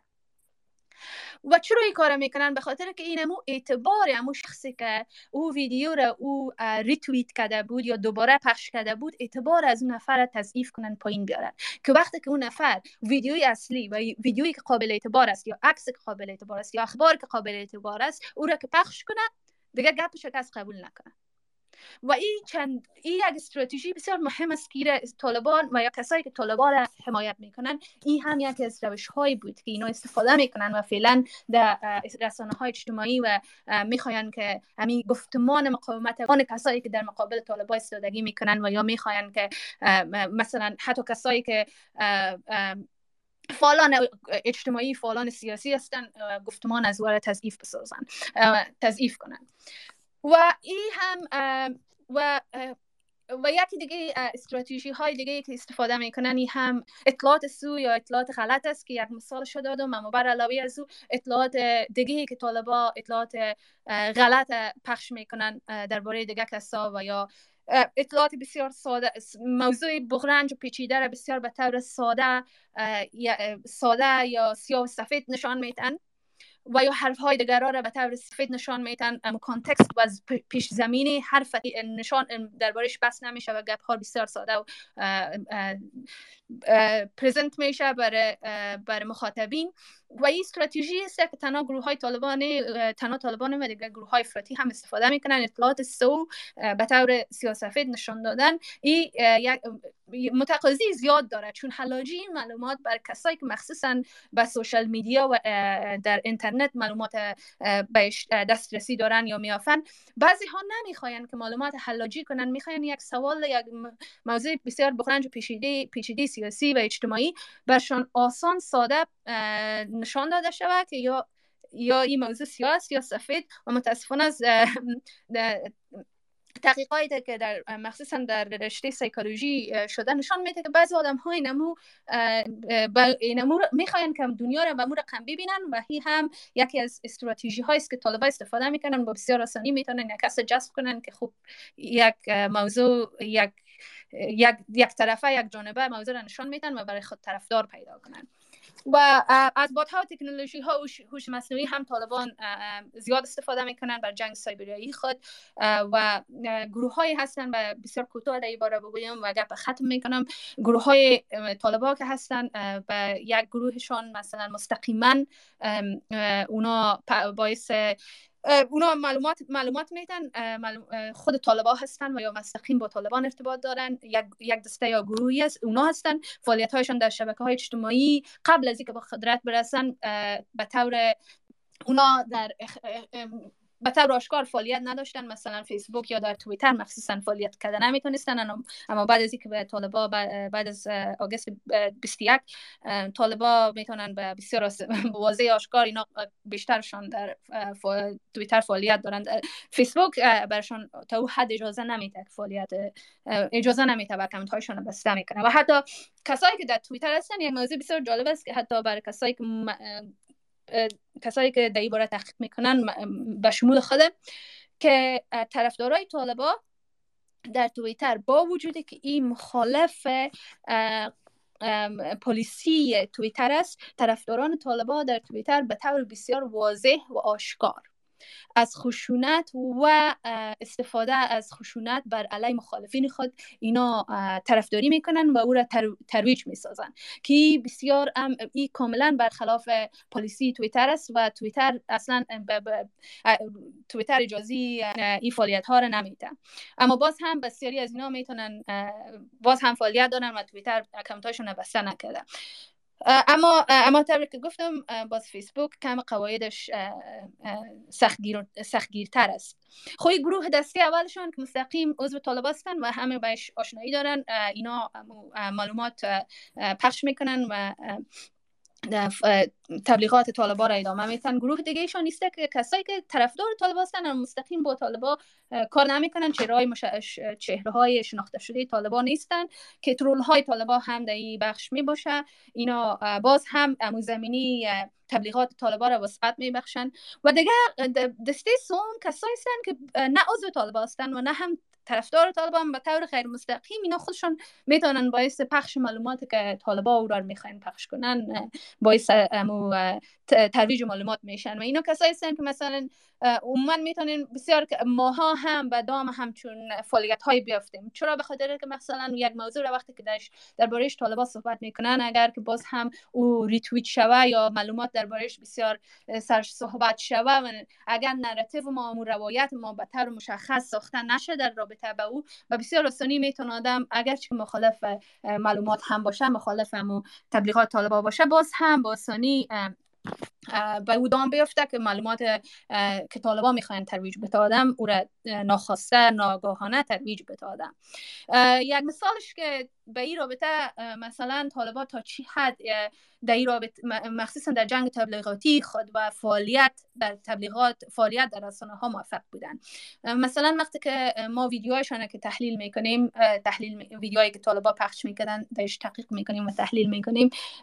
این بود که وقتی که طالبا یک شخص روان می‌کردن برای در ویدیو نشان میتن که شخص روان می‌کردن برای برای انتحار یک شخص انتحاری روان می‌کردن برای عملیات انتحاری. این شخص نشان می‌دادن که چقدر مثلا جوان خوب است در بین اجتماع آدم خوب شناخته میشه پدر داره خب مادرش نشان نمی‌دادن زنار بر طالبا مهم نیستن پدر داره برادر داره. دقریش رو نشان می‌دادن. و بعدا نشان می‌دادن که خوبی شخص ما ترینینگ می‌بینه طالبا او را تربیه می‌کنن در تبلیغات دینی آموزش دینی می‌بینه آموزش نظامی می‌بینه و بعدا خدافیزی می‌کردن روانش می‌کردن که در کابل خدا منفجر بسازه و خدا وقتی که او شخص باز چند نفر یا گروه دیگه همراه کامراهای مخفیشان یا تلفن یا هر چیز دیگه که بود اینا باز می‌رفتن ویدیو رو فیلم برداری می‌کردن که اون شخص وقتی خود منفجر می‌کرد موترش منفجر می‌شد کل از را باز در ویدیو نشان می‌دادن. حالا موضوعی که می‌خواستم بهش, بهش بگویم که چقدر اینا در این رابطه در این بخش موفق بودن در تبلیغات, تبلیغات خود ای بود که. طالبان وقتی که همچون یک عملیات انتحاری صورت می گرفت بعدا خوب ای در رسانه های آزاد افغانستان در اون وقت رسانه های افغانستان آزاد بودن برخلاف حال. در رسانه های آزاد افغانستان تبلیغ می‌شد سرازی سرازی که مثلا یک انتحاری صورت گرفت چقدر زن و چقدر کشته شدن چقدر مردم بیگناه چقدر اطفال کشته شدن و بعدا سرش بحث می‌شد که خب چرا دولت دولت سابقه افغانستان چرا دولت و یا نیروهای نظامی افغانستانی توانایی را ندارن که جلو همچون هم بگیرن. و کاملا انتقاد می‌رفت برمی دولت افغانستان و نیروهای نظامی افغانستان به برمیگشت به اونا. و بعدا طالبان در آخر ویدیوهای خود ویدیوی انتحاری که من قبلا بر شما او را سرش گپ زدم این را می‌گرفتن بازم کلپ و ویدیوی آخری که انتقاداتی که خود رسانه های داخل افغانستان می‌کردن. این را بهش زیاد می‌کردن علاوه می‌کردن و می‌گفتن ببینیم که چقدر ما موفق بودیم که چقدر مردم از دولت سابقا ناراضی است و, و چقدر مردم انتقاد می‌کنن صدای رسانه های افغانستان برآمده و غیره و غیره. یعنی که گفتمان گفتمان داخل که از داخل افغانستان می آمد این هم تغییر می‌دادن به نفع خود و نشان می‌دادن او را هم استفاده می‌کردن برای بر جنگ های تبلیغاتی خود و نشان می‌دادن که تا چی حد خودشان طالبان در وقت موفق بودند در رابطه. در ادامه صحبت های خانم دکتر می‌خواستم ایران علاوه بکنم که طالبان از آگست 2021 به بعد استراتژی رسانهشان را از یک جنگ روانی و پروپاگاندای رسانه‌ای تغییر دادن یعنی یک رقم تغییر استراتژی دادن مثلا آل فعلا بیشتر به ایجاد پروپاگاندا می‌پردازند. از جمله کارهایی را که انجام میتن زرفشار کردن رسانه های مستقل در داخل افغانستان است که با ایجاد حساب های مختلف میاین مثلا تحت نام های فکت چک یا مثلا فیک نیوز و سایر نام ها رسانه های مستقل را که آن فعلا داخلی محسوب میشن ولی در داخل افغانستان فعال نیستن در تلاش از هستن که اخبار روزانه که این رسانه ها منعکس میشه اینا را جعلی ثابت بکنن یا مثلا افراد مخاطب بتن که آره آنچه را که ما میگیم راست است نه آنچه را که رسانه شما از طریق رسانه ها میشنوید می‌خوانید و می‌بینید. یعنی یک نوع ما می‌خواهیم که در ادامه صحبت ها هر دو مهمان ما در تفاوتی که بین جنگ روانی در فضای سایبر و ایجاد پروپاگاندا هست هم بپردازن یک نوع تغییر استراتژی. و همچنان نکته دیگه را هم می‌خواستم اضافه بکنم که ما در عین حال که در باره جوخه های سایبری گروه های مثل طالب و داعش و القاعده صحبت می‌کنیم در عین حال در یک جنگ سایبری هم قرار داریم. و بیشتر مهمانان و مخاطبان متوجه شدن که من چند بار مجبور شدم space ترک بکنم دوباره بیایم. ما در اولی که space را برگزار می‌کردیم هر موضوعی که یک ارتباط با طالب و با داعش و با سایر گروه های بنیادگرا داشت پس از مثلا ده دقیقه یا مثلا پس از نیم ساعت ما کل space بدون کدام دلیل از دست دادیم. بعد این که تحقیق گفتن که شما در این حال برنامه اجرا می‌کنین از طریق حساب های مختلف report میشین و چون report میشین الگوریتم های تویتر می شناسایی می‌کنه که شما مثلا در اینجا کار خوب انجام نمی‌تونید بنابراین تصمیم می‌گیره که space شما را ببنده بعد ما اکانت روزنامه رو verify کردیم حال space از دست نمی‌تونیم ولی در اکثر برنامه هایی که رد با طالب و برنامه های طالب و گروه های بنیادگرا داشته باشه حساب مهمانان ما حساب برنامه ما ریپورت میشه و باعث میشه که مثلا همون روال عادی برنامه ما بر هم بخوره. می‌خواستم به این نقطه اشاره بکنم که چه اندازه گروه های سایبر بنیادگراها در تویتر در فیسبوک و سایر شبکه های اجتماعی فعال هستند و تا چه اندازه از این میدان آزادی که برشان مهیا شده اینا نهایت استفاده را می‌برند. بازی این نکته میرم سراغ صحبت های آقای حسینی. آقای حسینی در ارتباط به تاریخچه فعالیت گروه های بنیادگرا و مشخصا طالبان در تویتر های شبکه های اجتماعی شما بیشتر یک معلومات بسیار مفصل را دادید. نکته اما اینجاست در ارتباط به نوع مواجهه با این استراتژی ها و کارهایی که گروه های سایبر طالب مثلا در فضای مجازی انجام میتن چگونه باید باشه؟ یعنی چه راهکاری وجود داره که افکار عامه فعالان رسانه‌ای و کاربرها به دام چنین تبلیغات یا به دام پروپاگاندهای رسانه طالبان و سایر گروه های افراطی نفتند. خب ما اول از یک جای دیگه شروع می‌کنیم ما فقط یک نکته رو می‌خوایم بگیم حداقل ما فکر می‌کنم ما قسم نگفتم ما فکر می‌کنم پروپاگاندا و جنگ فکری تقریبا جنگ فکری هم جنگ روانی هم وسایل پروپاگاندا صورت می‌گیره و اتفاقا فقط هدف تغییر کرده. چه زمان چه حال پروپاگاندا استفاده میشه او زمان به یک مدل تاکتیک دیگه بود به خاطر دوران جنگ بود و حالت جنگی تر داشت. و مدل aggressive تر بود و حال چون که حالت جنگی زیاد خیلی جنگی نیست حالت aggressive خود یا بسیار حالت تهاجمی خود را از دست داده ولی پروپاگاندا وجود داره در در زمان پروپاگاندا بوده. یک موضوع.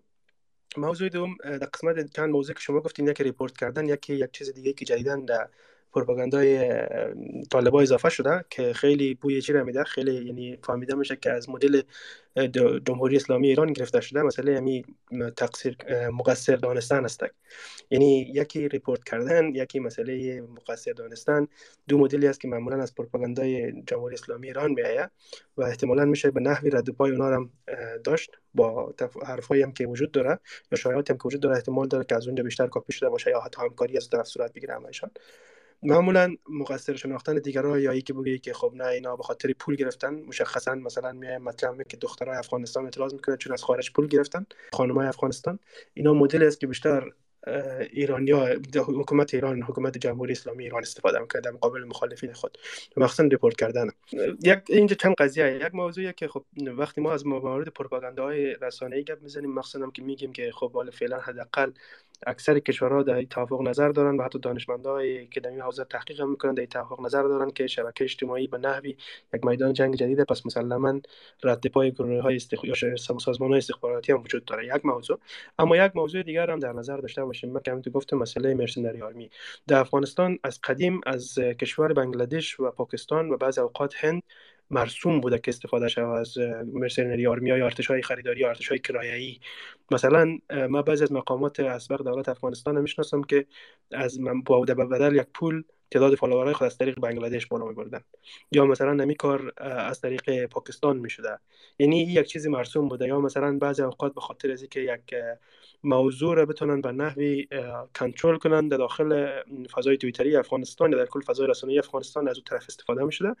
و این دلیل چند دلیل داره؟ ما به طور بسیار اتفاقی کشورهای همسایه دوربر ما هم ایران هم پاکستان هم هندوستان اینا کسایی هستند که در کل در قسمت پروپاگاندا سازی و در کل در قسمت مدیریت رسانه اجتماعی مخصوصا به نحو منفیش تخصص تبهر خاص دارن و اتفاقا خیلی کشورهای دیگه در خیلی موارد از اینا استفاده می‌کنن. و خب امکان زیاد داره که از اونها حتی شاید همگی دولت گونه هم نه بیشتر حتی امکان داره که همکاری یک گروه یا ارتش خریداری شده کرایی کرایی با یک دولت یا با یک گروه باشه. به خاطر که خب از طرف دیگه هم مثلا مسئله اقتصادیش هست که طرف خیلی ارزان میفته از جمله اگر دوستان توییتر ما ببینن من مثلا یک از طوفان های توییتری طالبان قبل از سقوط دولت افغانستان در فوریه 2021 تحلیل کرده بودم و در اونجا خب نکته بارز زمین بود که قسمت کلان کار از طرف فعالین پاکستانی شده. فعالین اکانت های توییتری پاکستانی صورت گرفته بود که نشان می‌داد که این طوفان توییتری وقتی راه افتاده بیشتر طرفدار کسایی که از پاکستان هستن باش توییت کرده تا تا از افغانستان باشه. خب ولی این هست این معمول است میفته. اما در کل قسمت پس میاد سوال شما. فکر می‌کنم اولین نکته که خیلی مهم است ما باید در نظر داشته باشیم برخلاف ادعایی که ما مثلا در روز زبان مادری می‌کنیم در قسمت فارسی در قسمت فارسی با گویش ما یا با لهجه های ما بسیار کم در شبکه اجتماعی و با تکنولوژی کار شده. و این باید در نظر بگیریم روزانه چندین میلیارد توییت و دیتا در شبکه های اجتماعی نشر میشه. پس مسلما تمام این دیتا با انسان ها خوانده نمیشه و شبکه هوش مصنوعی است که این کار باید انجام بده. اگر جایی می‌بینن که خشونت گرفته یا جایی می‌بینن که قانون توی توییتر مثلا نقد شده او رو باید از بین ببرن در انگلیسی در آلمانی در خیلی زبان‌های دیگه فرانسوی خیلی بهتر اجرا میشه اما در فارسی هم مثلا بین ایرانی ها بیشتر بهتر اجرا میشه تا بین افغانستان و تاجیکستان یا وقت مشخصا افغانستان. به خاطر که ما در قسمت کار نکردیم. یک موضوع. دو موضوع یک چیزی که متاسفانه اصلا رسم نیست یا خیلی به طور اشتباهش رسم شده. مسئله فضای توییتر خود را هم نگاه کردن. برای ما هم یک رسم نیست. مثلا ما چند نفریمون روزانه وقتی که اگر اکانت می‌بینیم که محتوایی که دارای خشونت یا توهین است ما او رو report می‌کنیم. و چند نفر واقعا جدی می‌گیریم. مخصوصا کسایی که بیرون از افغانستان است مخصوصا کسایی که در اروپا هستند. چون حداقل اروپا قانون خیلی سختگیرانه داره و در صورت که شما report کنین مجبور و مکلف و پلتفرم رو دقیق با توسط شخص این بار توسط فرد رو باید بررسی کنه و بعد از بررسی خود نتیجه گیری کنه که اکانت سسپند شده نشود. اما من فکر می‌کنم خیلی شاید کم آدم باشه که این کار انجام بده روزانه. در حالی که مثلا ما در فضاهای تویتری دیگه دیدیم که این کار انجام میده. مثلا در آلمان مشخصا این کار خیلی جدی صورت می‌گیره و خیلی مردم این کار انجام میدن و حجم گزارش ها در, در ماه در سال خیلی بالاست. در پهلوی از اینکه چقدر سازمان های آلمانی مشخص وجود دارن تا دفن شده از توییتر خودشان محتوایی که از طرف گروه های تروریستی اسلامی مثل داعش هستند و همچنین گروه های راست افراطی را فیلتر کنند یا خودشان کنترل کنند که ما تو یک سازمان اصلا در افغانستان نه قدیم داشتیم نه فعلا داریم. فوق فوقش مثلا شورای امنیت وزارت مخابرات در آخرین روزهای سقوط دولت بعضی از فعالین مدنی که ضد دولت میرشت رو مثلا حساب باشه بسته کرد. یعنی کل کار بود که انجام داد در حالی که زمان می‌تونست بسیار با آسانی تمام اینمی فضای رسانه‌ای را به نفع خود تغییر بده فقط کافی بود یک رزرویشن برای یک ریزرویشن پالیسی برای توییتر بفرسته و بگوید که در قسمت گروه های افراطی شما باید این گونه برخورد کنین که حقش بود و حق قانونی یک دولت بود که او کار می‌تونست انجام بده. که متاسفانه هیچ وقت حتی در او فکر هم نکردن و در قسمت دیگه هم که چطور ما مورد پروپاگاندا قرار نگیریم واقعیت امر است که این خیلی امکانش کم است. از که فعلا هوش مصنوعی خیلی پیشرفت کرده و خیلی دقیق می‌تونه ما تشخیص بده مثلا یک طبق تحقیقی که شده در دانشگاه MIT بعد از 100 تا لایک ما یعنی 100 چیز آخرین لایکی که ما انجام دادیم هوش مصنوعی می‌تونه دقیقا سن ما را برای ما پیش بینی کنه یا بگه که ما چند ساله هستیم. و همیتو با هر لایکی که ما می‌کنیم با هر کامنتی که ما میدیم یا حتی اگر ما یک پست یا توییت رو واز می‌کنیم و فقط می‌خوانیم اینا همیشون حساب میشه و به این قسم ما خیلی دقیق توسط هوش مصنوعی شناخته میشیم. وقتی که همو قدر خوبتر شناخته میشیم او هوش مصنوعی یاد می‌گیره چطور می‌تونه سر ما تاثیر بگذاره. یک موضوع هست که خیلی وقتا یعنی فکر نکنین که مثلا وقتی طالب یعنی با این قسم جنگ برنده شده که آمده گفته مثلا دولت افغانستان فاسد است یا مثلا آمریکا بد است. نه خیر. اتفاقا اگر من مثلا بعضی از روایت هایشان اینجا بگویم مثل حالت آزمونگونه برگزار کنیم که این روایت به نظرتان روایت است که از طرف طالب صورت گرفته روایت است که ما ما فکر می‌کنیم نه واقعیت است. شاید خیلی هایمان در خیلی از موضوعات ناخواسته روایت طالب گرفته باشیم و روایت دولتی دیگر را گرفته باشیم. بدون از اینکه متوجه شویم و اتفاقا این مشکل جدیش است که ما خیلی وقتا متوجه نمیشیم در صورتی که یک پروپاگاندا سر ما تاثیر گذاشته و او مثل یک باور ارزش از طرف دیگه هندی کسنجر در کتاب خود در ایج اف ای مثلا یک موضوعی که مطرح کرده مسئله میس یا سوء تفاسیر هست بعضی وقتا گروه های افراطی یا حتی مثلا در کل کسایی که پروپاگاندا سازی می‌کنن disinformation برای ما نمیدن نه هیچ fact اشتباهی را نمیدن اما تفسیری که اونا می‌کنن تفسیر است مثلا این لحظه و مشکل است که در این قسمت ما نمی‌تونیم بگیم که تفسیر ما درست است یا او یا شاید بیشتر حالت subjective داره یک حالت objective نداره که مثلا ما بتونیم بگیم. مثلا این میال شاید خیلی آدم ها مسلمان باشن و باور کنن که تفسیری که طالب از اسلام داره تفسیر درست است. یعنی یه حالت subjective گونه هست و خیلی سخت است که کار کنیم و متاسفانه متاسفانه یک از بزرگترین ترس هایم که حداقل امروز خیلی آدم ها در قسمت پیشرفت هوش مصنوعی دارن همین که ما چطور قرار است با برخورد کنیم. مخصوصا که قرار است هوش مصنوعی خیلی بهتر از خودمان ما را بشناسه و اینکه ما چطور تصمیم می‌گیریم ما چطور رفتار می‌کنیم میدانه و یاد گرفته. و حتی فکرش کنین که بعد چنین اطلاعاتی در دست مثلا گروه های افراطی مثل طالبان میفته و چطور از استفاده می‌کنه یا مثلا آدم های دیگه ای که هست. و اتفاقا دسترسی به اطلاعات خیلی آسان است. مثلا شما همین لحظه وقتی account عمومی باشه ما می‌تونم مثلا ببینم که شما آخرین چیزایی که like کردین. چه چیزایی رو پسندیدین؟ یا مثلا ما می‌تونم تمام reply توییت های شما رو ببینم در پهلوی که توییت های شما رو ببینم که فهمیده شما شما چه شبکه های رو تشکیل میدین. یا اینکه خیلی موضوعات دیگه و بر اساس از یک مدل های تصمیم گیری شما رو درست کنم. یعنی بدون از اینکه من هیچ دسترسی به چی داشته باشم و خیلی بالا در توییتر داشته باشم در سرورهای توییتر داشته باشم فقط با دسترسی بسیار ابتدایی من مثلا می‌تونم این کار انجام بدم. یا کسای دیگه می‌تونه با استفاده هوش مصنوعی کار انجام بده. حالا تصور کنید وقتی که گروه افراطی میای یک یک گروه تخصصی بسیار تخصصی هم در پشت سر خود داره و این کار انجام میده. در صورتی که او طرف دولت افغانستان نمی‌تونه یک پالیسی خیلی ابتدایی را بسازه و اون یک پالیسی خیلی ابتدایی را بر یک شرکت بر یک شرکت خصوصی آخر به قبولانه که باید بر, اساس این شرکت قوانین تو در کشور ما فعالیت کنی. یعنی این بسیار سخت است و این دلیل میشه که خیلی وقتا شاید آدم بتونه بگه که به نحوی ناامید میشه از آینده بهتر. در این زمانی که خب من خیلی وقتا شبکه های اجتماعی می‌تونه مثبت برای صلح سازی تاثیرات خواهند داشته باشه می‌تونه مسلما یکی از بهترین وسیله های برای فعلا دیاسپورای افغانستان باشه به خاطر که دادخواهی کنیم به افغانستان. آقای حسینی سوال دیگه ای که از شما به عنوان پژوهشگر رسانه های اجتماعی باید مطرح شود این است که در ارتباط به تک صدایی و چند صدایی هست. در قدیم مثلا مبلغان و ملاها و آخوندها منبر در اختیارشان داشتن. جامعه جامعه تک صدا بود آخوند ملا سر منبر هر چیزی که می‌شد می‌گفت مردم دنبال از امو می‌رفتن و هیچ رسانه یا هیچ ابزار دیگه را برای بلند کردن صدایشان در اختیار نداشتن. اما این روزه رسانه های اجتماعی آمده این تک صدایی را از مثلا مراجع خاص یا از اشخاص خاص گرفته تک صدایی را از بین برده و جامعه یک جامعه چند صدایی شده. حال به سادگی یک آدمی که مثلا در کابل ششته یا در هر گوشه از دنیا می‌تونه در باره مسائل مختلف کشوری تا جهانی ابراز نظر بکنه بعد عیب یا نقیصه ای را که در اینجا مطرح میشه این است که این چند صدایی بودن جامعه قدرت بسیج را از اجتماع نمی‌گیره از اجتماع گرفته. مثلا در حوزه طالب حوزه حکومتی ضد طالب وقتی ما بیایم مثلا این مسئله رو مطرح بکنیم قابل درکتر میشه برای ما. وقتی یک مسئله در ارتباط با مقاومت علیه طالب یا در ضدیت با طالب مطرح میشه. صداهای مختلف با توجیهات مختلف با تبیین های مختلف از گوشه های مختلف بلند میشه که در ختم روز به یک بسیج عمومی این منجر نمیشه. اما در بحث طالب و مثلا سایر گروه های افراطی این مسئله اتفاقا برعکس است.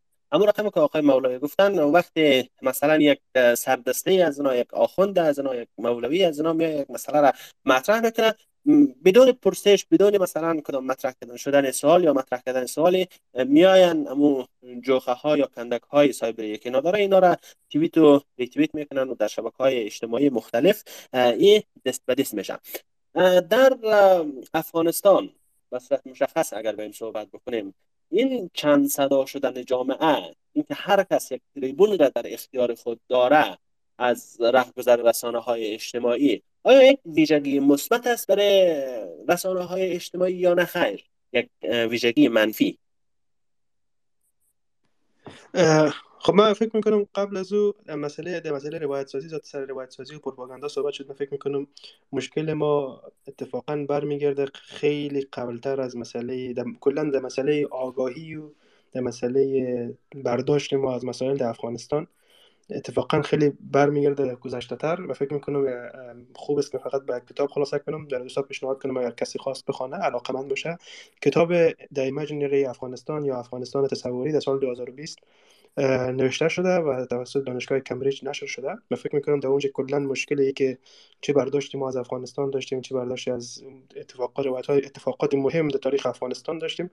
خیلی خوب توضیح میده که مشکل از کجا شروع شده و چه مشکل کجا هست که ما امروز هم با روایت ها خیلی مشکل جدی داریم و خیلی راحت می‌تونیم روایت های اشتباه را بپذیریم و با او باور کنیم. یک موضوع موضوع مسئله که شما گفتین اتفاقا من فکر می‌کنم خیلی خوب است. اگر دوستان از ذهن خود یک مقایسه کنن تعداد کسایی که در قدرت پاکستان آمده در 100 سال گذشته یا حداقل در 50 سال گذشته چه تعداد آدم ها فقط تعدادش که آمدن در پاکستان قدرت گرفتن یا حداقل مطرح شدن در سیاست پاکستان و در این زمان تعداد آدم ها را در افغانستان حساب کنن. من فکر می‌کنم به احتمال 99 درصد همه به این نتیجه می‌رسیم که تعداد کسایی که در افغانستان در 100 سال یا 50 60 سال گذشته قدرت گرفته به مراتب کمتر است. یعنی یک مشکل نخبگرایی متاسفانه در افغانستان از قدیم وجود داشته. مثلا شخصیت هایی که امروز یعنی ادعای شورای مقاومت دارن کسایی هستند که دوره جهاد بودن و کسایی هستند که دوره 20 سال دموکراسی در افغانستان بودن یا دوره انجیو بازی در افغانستان بودن. خب پس این نشانه که هیچ وقت یک گفتمان به معنی واقعی کلمه یا ملی صورت نگرفته و گفته شما یک ملا بوده. ملا گفته دیگه مردم گوش کرده. و شاید هم یک دلیلی که در دوره 20 ساله ما از دست ما رفتم شاید این بوده باشه که هیچ وقتی یک گفتمان نبوده و این من با استناد از کتاب جم... جمهوری و مشکلاتش فکر می‌کنم. از دکتر عمر صدر است که در اونجا مثلا یکی از نکاتی که مطرح می‌کنه همین است که هیچ وقت در افغانستان یک تعریف واحد و یک اجماعی کلی در مورد تعریف از جمهوری وجود نداشته که خود مردم افغانستان تعریف کنه من فکر می‌کنم در این قسمت اتفاقا شبکه اجتماعی مخصوصا توییتر می‌تونه یک فرصت تاریخی برای ما باشه و این فرصت تاریخی رو می‌تونیم از طریق استاپ هزار جنسایت ببینیم.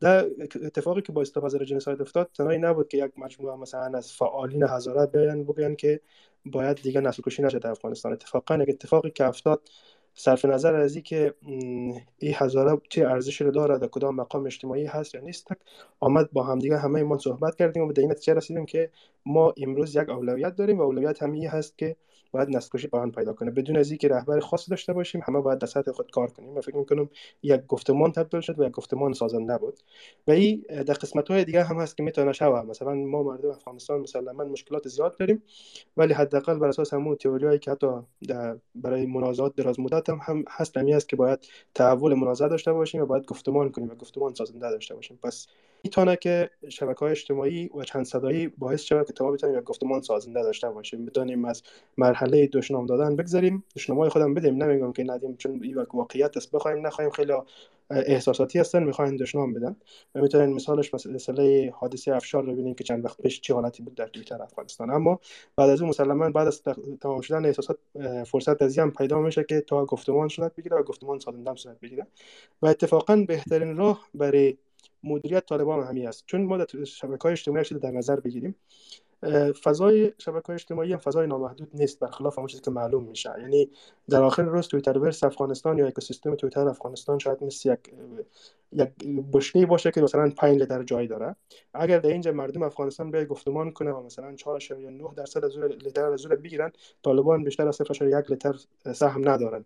و نمی‌تونن پروپاگانداش کنن. اتفاقا مثلا برای ازیم برای اثبات ازیم می‌تونن دوستا برن زمانایی رو ببینن که طوفان تویتری استاپ حاضر جنسایت پارسال برای ده یا یازده روز متفاوت پشت پشت پای در پای به عنوان تاپ ترند افغانستان بود در زمان شما ببینید طالبا با هر کاری کردن نتونستن حداقل پروپاگاندای خود تا اندازه مثلا 4 5 درصد بیشتر نشه بدن به خاطر که او فضا فضا پر شده بود. او فضا گفتمان مردم پر شده بود و گفتمان مدنی پر شده بود و این مهم نبود که اونا چقدر باد دارن چقدر مرسنری آرمی دارن ولی باز هم نمی‌تونستن از فضا استفاده کنن به خاطر که هر چقدر هم خودشان می نوشتن در داخل امو شبکه خودشان در داخل حلقه خودشان او خلاص می‌شد و به اندازه کافی feed برای دیگرها بود. یعنی از طرف دیگر feed می آمد چون در توییتر همیشه مسئله تغذیه یا feed است که چقدر اطلاعات از کجا تغذیه میشه. حالا هم فکر می‌کنم بهترین مدل که می‌تونه سازنده ترین مدل هم باشه مخصوصا که پایین دیاسپورا اینی می‌تونه باشه که اگر می‌خوایم که طالبا فرصت پروپاگاندا نداشته ما بتونیم feed پر کنیم. چون ما فعلا داخل دنیای هستیم که روزانه میلیاردها data تولید میشه و از این میلیاردها data ما باید هزارها data یش بگیریم و به خاطر از او از لحاظ اجتماعی یک اصطلاح وجود داره به نام conformity ما باید conformity انجام بدیم هر روز. و این conformity با feed, feed است که تکمیل میشه. با همین تغذیه شبکه های اجتماعی است که تکمیل میشه. اگر ما این کار پر نکنیم مسلما این طالب پر می‌کنه با پروپاگاندای خود یا با هر نوع دیگه ای و بخواین نخواین سر باورهای ما سر های ما تاثیر خود را به نحوی می‌گذاره. تشکر آقای حسینی. در ختم برنامه صحبت آقای محق را میشنویم. جناب استاد می‌خواهیم که شما صحبت را با این پرسش آغاز بکنید که این تغییر روی کرد را که گروه های افراطی یا گروه های بنیادگرا نسبت به رسانه های اجتماعی و شبکه های اجتماعی داره آبشخور این تغییر چه هست؟ ما شاهد هستیم یا بیاد داریم که در ابتدا مثلا طالبان با حتی رادیو با حتی با تلویزیون و دیگه چیزها اینا با فیته و عکاسی و کست و چیزها اعلان دشمنی کرده بودند و مردم عملا من می‌کرد و اینا را در روایت دینی خودشان حرام می‌دانستند بعد حال شاهد تغییر روی کرد هستیم از جانب گروه های افراطی که اینا در این حال که حرام نمی‌دانن هیچ از رسانه های اجتماعی میاین به مسابقه یک پلتفرمی برای تبلیغات عقاید و ایده هایشان استفاده می‌کنن. بفرمایید جناب استاد. تشکر مهران صاحب و تشکر از همکاران عزیز که نکات رزنده مطرح کردن. به ارتباط پرسش شما اگر تاریخچه برخورد با تکنولوژی جدید در کلیت جهان اسلام ببینیم میگن در دوران اواخر عثمانی در قرن 18 حدودا 1772 یا 73 همی حدودا باید باشه. سلطان سلیم سوم اگر اشتباه نکنم یک سری کارهای اولیه شروع کرده.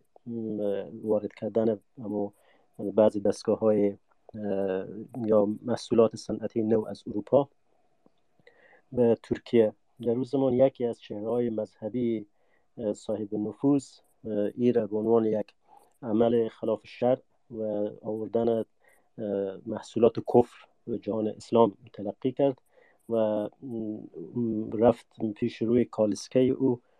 کالسکه یا چیزی بین کالسکه و بین موتر بوده از وسایل اولیه او زمان خود دراز کشید.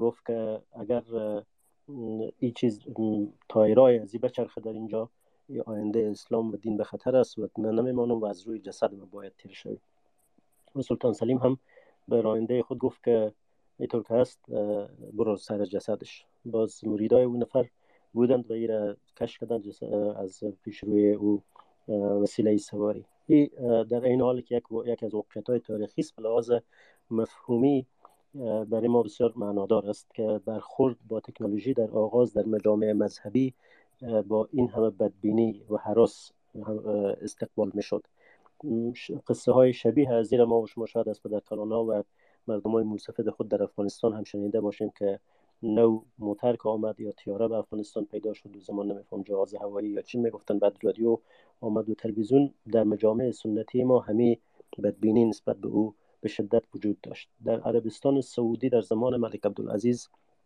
بعد از اینکه او بر حکومت حجاز از خاندان شریف حسین غلبه پیدا کرد و اونا را راند با کمک جنبش وهابی کار پیش برد. ملک عبدالعزیز شخصا یک آدم پرگماتیست سیاسی بود یعنی ولایتی برشنه وهابیت مهم بود نه دیگه افکار مهمی بود که حاکمیت خود تحکیم کنه اما نیروی میدانی که به درد او می‌خورد پیروان محمد ابن عبدالوهاب بود که مردمان بسیار سختگیر در مسائل مذهبی بودند و در مقابل همه فرقه ها و مذاهب دیگر اسلامی هم برخورد بسیار خشن داشتند و همه چیز از سفید و سیاه می‌دیدن نسبت به آنچه که از جهان جدید آمده بود تکنولوژی مدرن هم همه اساسیت داشتند و در او زمان اینها وقتی که بعد از غلبه ملک عبدالعزیز بر خاندان شریف حسین دیدن که ملک عبدالعزیز با انگلیس ها ارتباط گرفته و با امریکایی ها و کشورهای دیگه و در صدد خصوص وقتی که مسئله نفت مطرح شد استخراج نفت و ایجاد پالایشگاه و اینها که طبعا نیاز به استفاده از تکنولوژی جدید بود. در اینجا گروه های وهابی بسیار خشمگین شدن که ملک عبدالعزیز کفر وارد سرزمین اسلام و اینا دست به شورش های زدن و طبق روایات در حدود ده الی دوازده هزار نفر زیار ملک عبدالعزیز کشت تا اوزار تحت کنترل در آورد بعدا فرزند ملک عبدالعزیز سلطان ملک فیصل وقتی که پادشاه بود در برنامه آموزشی وقتی که ریاضی و فیزیک و کیمیا و مزامین جدید می‌خواست وارد کنه باز با خشم تعداد زیاد از مله های سنتی مواجه شد و اونا استدلال می‌کردن که اینها علوم کفر است و نباید وارد شود و شبیه همین قصه در شبه قاره هند هم اتفاق افتاد. ابتدا از برخورد یا واکنش تند در علوم دیوبند و شاخه های او در برابر آموزش دانش های جدید به شمول انگلیسی و به شمول ریاضی و امثال اینها. تا زمانی که باز بلنگو و رادیو و امثال اینها آمد. یکی از پرسش هایی که در خیلی از این مناطق مطرح بود تا در مصر مطرح شده بود در زمان شیخ محمد عبدو در هند مطرح شد که آیا شنیدن قرآن و موضوعات دینی از رادیو اصلا صحیح هست یا نیست؟ و از جمله از آن دادن بلنگو آیا جایز است یا نیست؟ و این تا مدت ها محل مناقشه بود. یعنی این تاریخچه را اگر در نظر بگیریم که در میان مجامع مذهبی نسبت به تحولات مدرن خصوصا تکنولوژی مدرن یک حس منفی و موزگیری بدبینانه وجود داشته و تصور بری می شده که به نحوه با شیطان با فتنه با معصیت با کفر با این چیزها در هم تنیده است. و به خاطر اینا اجتناب می‌کردن اونایی که خود مذهبی می‌گرفتن کوش می‌کردن در اقل در خانه های خود نه رادیو داشته باشن نه تلویزیون داشته باشن و در همه زمینه بود که تحریم عکس مطرح شد عکس های برای پاسپورت که می‌خواستن استفاده کنن یا یا تذکره مثلا و اسناد رسمی تا مدت های زیاد بسیاری از علمای مذهبی این تصویر حرام می‌دانستند و در خیلی از کشورها میان فقها بر سر بحث بود که این تصویر است که در بعضی احادیث آمده یا متفاوت است. از یک طرف ضرورتی رسم می‌کردن به اساس موضوع سفر به کشورها و امثال اینها که جز قوانین بین المللی شده بود و از طرف او دیدگاه های مذهبی که در تناقض با این قرار داشت و طبعا به مرور زمان بعضی از فتواها که مبنی بر سازگاری بود. کمک کرد به بنا به ضرورتی هم که باز مردم داشتن. مثلا انجام راه باز شد و استفاده از تصویر استفاده از رادیو و غیره رواج پیدا کرد. حال اگر این ای background یا پیش زمینه تاریخی را در نظر بگیریم بعد از عملکرد طالبان رو ببینیم. در سالهای 1990 وقتی که اینا روی کار آمدند دقیقا همون راه را اول در پیش گرفته بودند که بقیه گروه های مذهبی افراطی یا محافظ کار در یک کنیم قرن گذشته رفته بودن و طبعا هم, هم شکست خورده بودن. طالب تازه با این مسائل آشنا شده بود و از این نقطه شروع کرد که رادیو تحریم تلویزیون تحریم تصویر تحریم صدا کست همه چیز ممنوع. و حتی عکس ملا عمر هم نخواست عکس و پخش و ملا بیت الله تعالی ظاهرا اجتناب می‌کنه از اینکه عکس و پخش و یا تصویر او بیایه و اخیرا هم باز ما اخبار میدانی از بعض ولایت ها داشتیم که امر معروف اینها من می‌کنه استفاده از موبایل موبایل هوشمند برای افراد خودشان که تصویر نبینن یا عکس از جای نگیرن یا فیلم امثال اینها. ولی در طرف دیگر قضیه باز این واقعیت هم داریم که در دو دهه گذشته بیش از بقیه از تکنولوژی جدید استفاده کردن و چون که دوستان ما هم به عنوان متخصص معلومات و داده های کافی با ما شریک ساختن که اینا چقدر در فضای مجازی در یوتیوب در تلویزیون ها در هر جا کوشش کردن که حضور داشته باشن و پیام خود برسانن. حال اگر از منظر تیوریک مثلا برخورد کنیم خب ما یک تناقض می‌بینیم.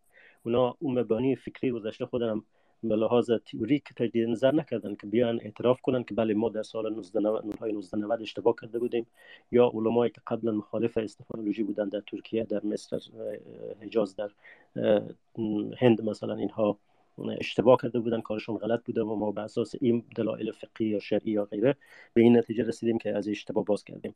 اونا رو مسکوت گذاشتن و بر اونا بحثی هم ندارن. یعنی نشانه های از تجدید نظر تیوریک و فکری در اون دیده نمیشه اما از دیگه طرف شوق و حرس و ولعی که اینها به استفاده از ابزار جدید دارن بسیار چشمگیر و بارز هست. چرا؟ یعنی چگونه میشه این تناقض رو ببینیم که عملا اینا به راه حل رسیدن از این تناقض چی رقم برای خود حل می‌کنن؟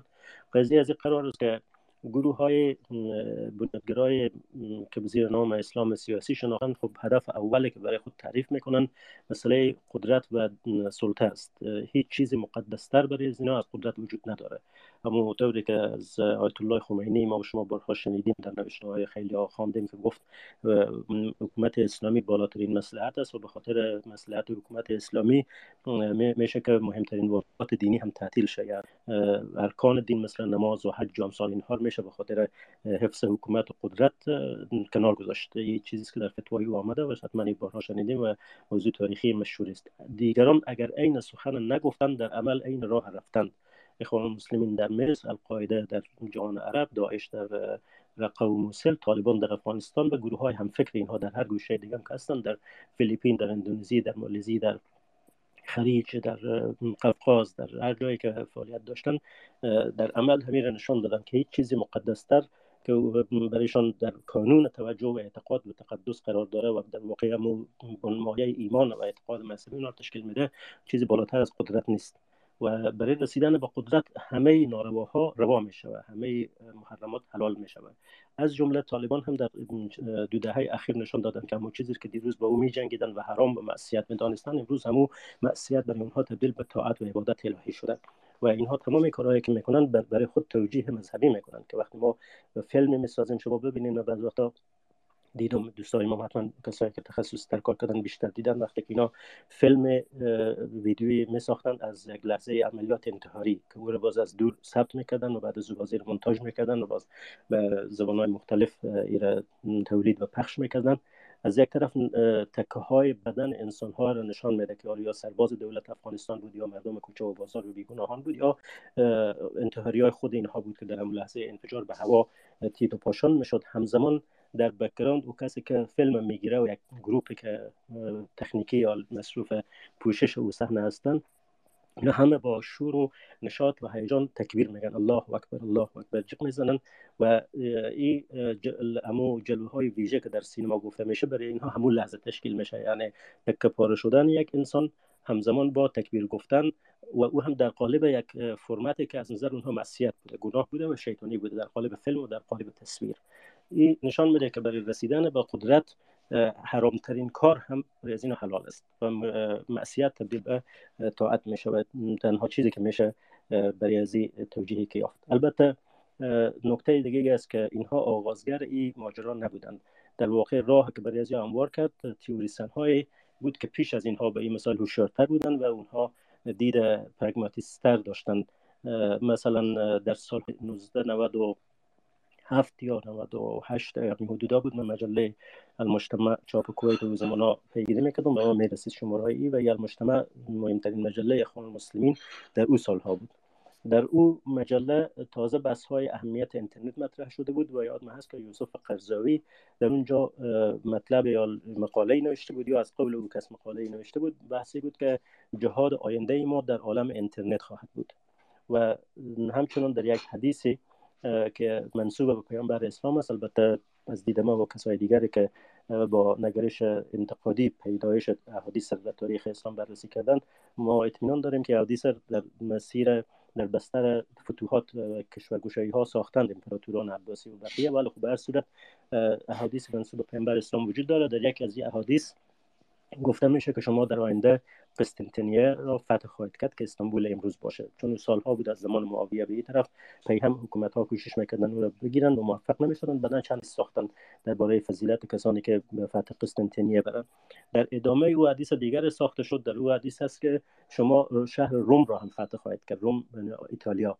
و یوسف قرضاوی در این وقت در سالهای 1997 یا 8 سالها این بحث مطرح کرد که بله حدیث نخستینه که پیامبر اسلام پیشگویی کرد به عنوان معجزه نبوی است که بالاخره توسط محمد فاتح این کار عملا 800 سال بعد انجام شد و تحقق پیدا کرد و مانده امروز فتح روم. و بعد می‌گفت که روم تنها منظور روم نیست که شهر روم باشه بلکه غرب اروپا است یا به تعبیر کومه اروپای قدیم دو بخش می‌شد اروپای شرقی روم شرقی که بیزانس بود و پایتخت و قسطنطنیه بود و زمان می‌رسید تا مسکو و لنینگراد و شهرهای روسیه امروز. و دیگه روم غربی که قدیم روم غربی می‌گفتن میگه که در این دو حدیث در واقع اشاره شده که شما هم روم شرقی یا غرب شرق اروپا رو فتح خواهید کرد. در حدیث دیگه هم گفته میشه پس شما غرب اروپا رو هم فتح خواهید کرد. اما نکته ای که قرضاوی به می افزودی بود که غرب اروپا رو فتح کردن که حالش از یا شروع میشه تا انگلستان و ولز و اسکاتلند و میرن اسکاندیناوی و فرانسه و همه جا شامل میشه این محدوده را اگر بخوایم ما فتح کنیم لزوما لازم نیست که مثل اصل قدیم لشکرکشی صورت بگیره و با جنگ ما برای این کار بکنیم. اینترنت برای ما این زمینه را مساعد ساخته و در واقع میدان جدید جنگ ماست. و اگر ما گروه های اسلامی به پیشنهاد او نیروی خود متمرکز کنیم سر فتح میدان مجازی در حقیقت اروپا هم غرب اروپا هم مثل قسطنطینیه تسخیر خواهیم کرد. این چیزهایی که قرضاوی گفت به عنوان مثال گفتم بسیاری از تیوریسن های القاعده و داعش و اینها مثل ابو محمد مقدسی مثل قطاده فلسطینی مثل هانی سبایی و ابو حمزه ماجر و ده نفر دیگه از یا هر کدام به نوبه خود در باره بحث های نوشتن رسائل یا مقالات در واقع پیش از طالبان دیگر تیوری پردازان افراطیت این بستر هموار کردن. به لحاظ نظری که شما برای فتح و فتوحات جدید باید از اینترنت و از تکنولوژی مدرن استفاده کنین و در واقع طالبان هم در پایان از دیدگاه محافظ کارانه ای که از مکتب دیوبند گرفته بودن فاصله گرفتن چون در میدان عمل در این عرصه دیدن که این دیدگاه کارآمد نیست با یاد نگرفتن انگلیسی با یاد نگرفتن کامپیوتر با یاد نگرفتن تکنولوژی جدید و استفاده نکردن از اینها به جای نمیشه رسید بلکه برعکس با استفاده از اینها میشه به جای رسید. بنابراین شفت کردن به مسیر جدید و در این زمینه با هم انگیزه ایمانی وارد عمل شدن هم طبعا با امکانات کافی که در اختیار داشتن. چون دوستان ما بهتر از ما می‌دانن که این کارها بسیار هزینه داره و به صرف کار رضاکارانه شما نمی‌تونین که در یک موج کلان در جهان به پیش ببرین و روزانه وقت بگذارین و انرژی مصرف کنین برای مصرف می‌کردن. اما که چی اندازه مصرف می‌شده؟ این چیزی که دوستان متخصص ما باید بگن. اینکه اگر به گفته خانم مهران ما بخوایم counter narrative داشته باشیم یا counter extremism counter terrorism فعالیت در عرصه سایبری داشته باشیم. چقدر هزینه داره با چی ساختارهایی میشه این کار کرد آیا تنها دولت ها باید بکنن یا نهادهای غیر دولتی می‌تونن وارد شون؟ کسانی که روحیه ملی دارن کسانی که ضد افراطیت هستن رضاکارانه می‌تونن وارد عمل شون؟ چی امکان ها و فرصت های بیشتر در اختیار ما هست. اینا از مسائل است که نیاز هست بس شود و دوستان متخصص ما خوب است که حالا اگر امروز نمیشه در یک مناسبت دیگری بپردازن خصوصا گروه هایی که در مقابل طالب هستند چی در داخل افغانستان چی در کشورهای همسایه و چی در کشورهای اروپا و آمریکا خصوصا که اکثریت اینا باسواد هستند تحصیلات خوب دارند و درک بهتری از موضوع سیاسی منطقه و جهان دارن اینها چگونه می‌تونن از عرصه مجازی برای ناکام کردن این حملات استفاده کنند و این روایت مقابل طالب و افراطیت و تروریسم ترویج کنن و نهادینه بسازن یا پررنگ بسازن. تا اینکه مردم بیطرفی که معصومانه یا از روی ساده دلی به دام تبلیغات افراطی میفتن از این وضعیت نجات پیدا کنن. بدون شک دنیای آینده یک بخش عمده جنگ ها در او جنگ های مجازی خواهد بود و بخشی از جنگ با تروریسم هم باید در همین عرصه صورت بگیره. تشکر. تشکر جناب استاد. آقای حسینی نکته حرفی اگر در خلال صحبت هایتان نگفته باشید و بخواید بگویید در خدمت شما هستیم. در غیر از صورت با یک جنبندی کوتاه اسپیس هم میبندیم. خب من نمی‌خوایم بیشتر از طولانی کنم. فقط دو نکته خیلی کوتاه. یک موضوع مسئله پول. من فکر می‌کنم فراموش کردم بگویم. خیلی وقتا خیلی روایت سازی یا پروپاگاندا برخلاف تصور ما به جای از که توسط یک دولت یا یک گروه شده باشه بیشتر به خاطر اقتصادی بوده. مثلا در افغانستان هم نمونه زیر داریم. اما نمونه خیلی بارستر و کلانش در انتخابات آمریکا سال 2015 و 16 بوده. وقتی که یک گروه کلان از ترامپ حمایت می‌کنن و بعدا این تاثیر خود در انتخابات می‌ذاره و تحقیق دوباره که صورت می‌گیره متوجه میشن یک جمع جوانات در مراکش رشته بودن و تبلیغات ضد حزب دموکرات ها و حمایت از ترامپ ساخته بودن فقط به دلیل از اینکه می‌تونستن قسمی تعداد ویورای خود بالاتر ببرن بتونن پول بیشتر را در بیارن. که مثل میاله که یک قسمت کلانی بدون از اینکه بفهمن در یوتیوب دارن برای طالب صفحه سازی طالب و عادی نشان دادن وضعیت فعلی تلاش می‌کنن در افغانستان. و احتمال زیاد اونا حتی شاید ندانن که دارن به نحوی به کمک می‌کنن و بیشتر جنبه اقتصادیش در نظر بگیرن چون وقتی در یوتیوب کار می‌کنن مسلما مانیتایز میشن و می‌تونن پول در بیارن. یک موضوع فکر می‌کنم که مهمی است که از پیش مانده بود. من می‌خواستم که اضافه کنم. دیگه حرف بیشتر از این ندارم. تشکر آقای حسینی.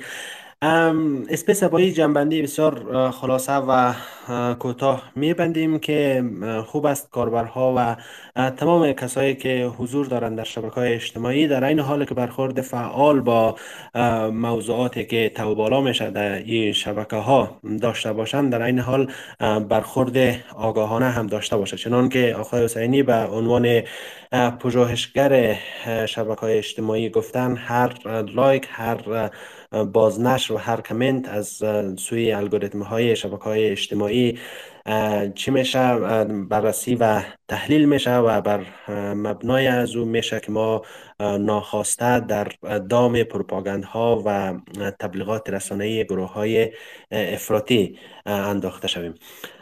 بسیار تشکر از مهمانان برنامه آقای علی رضا حسینی و همچنان خانم ویدا مهران و همچنان آقای علی سجاد مولایی و جناب استاد محق.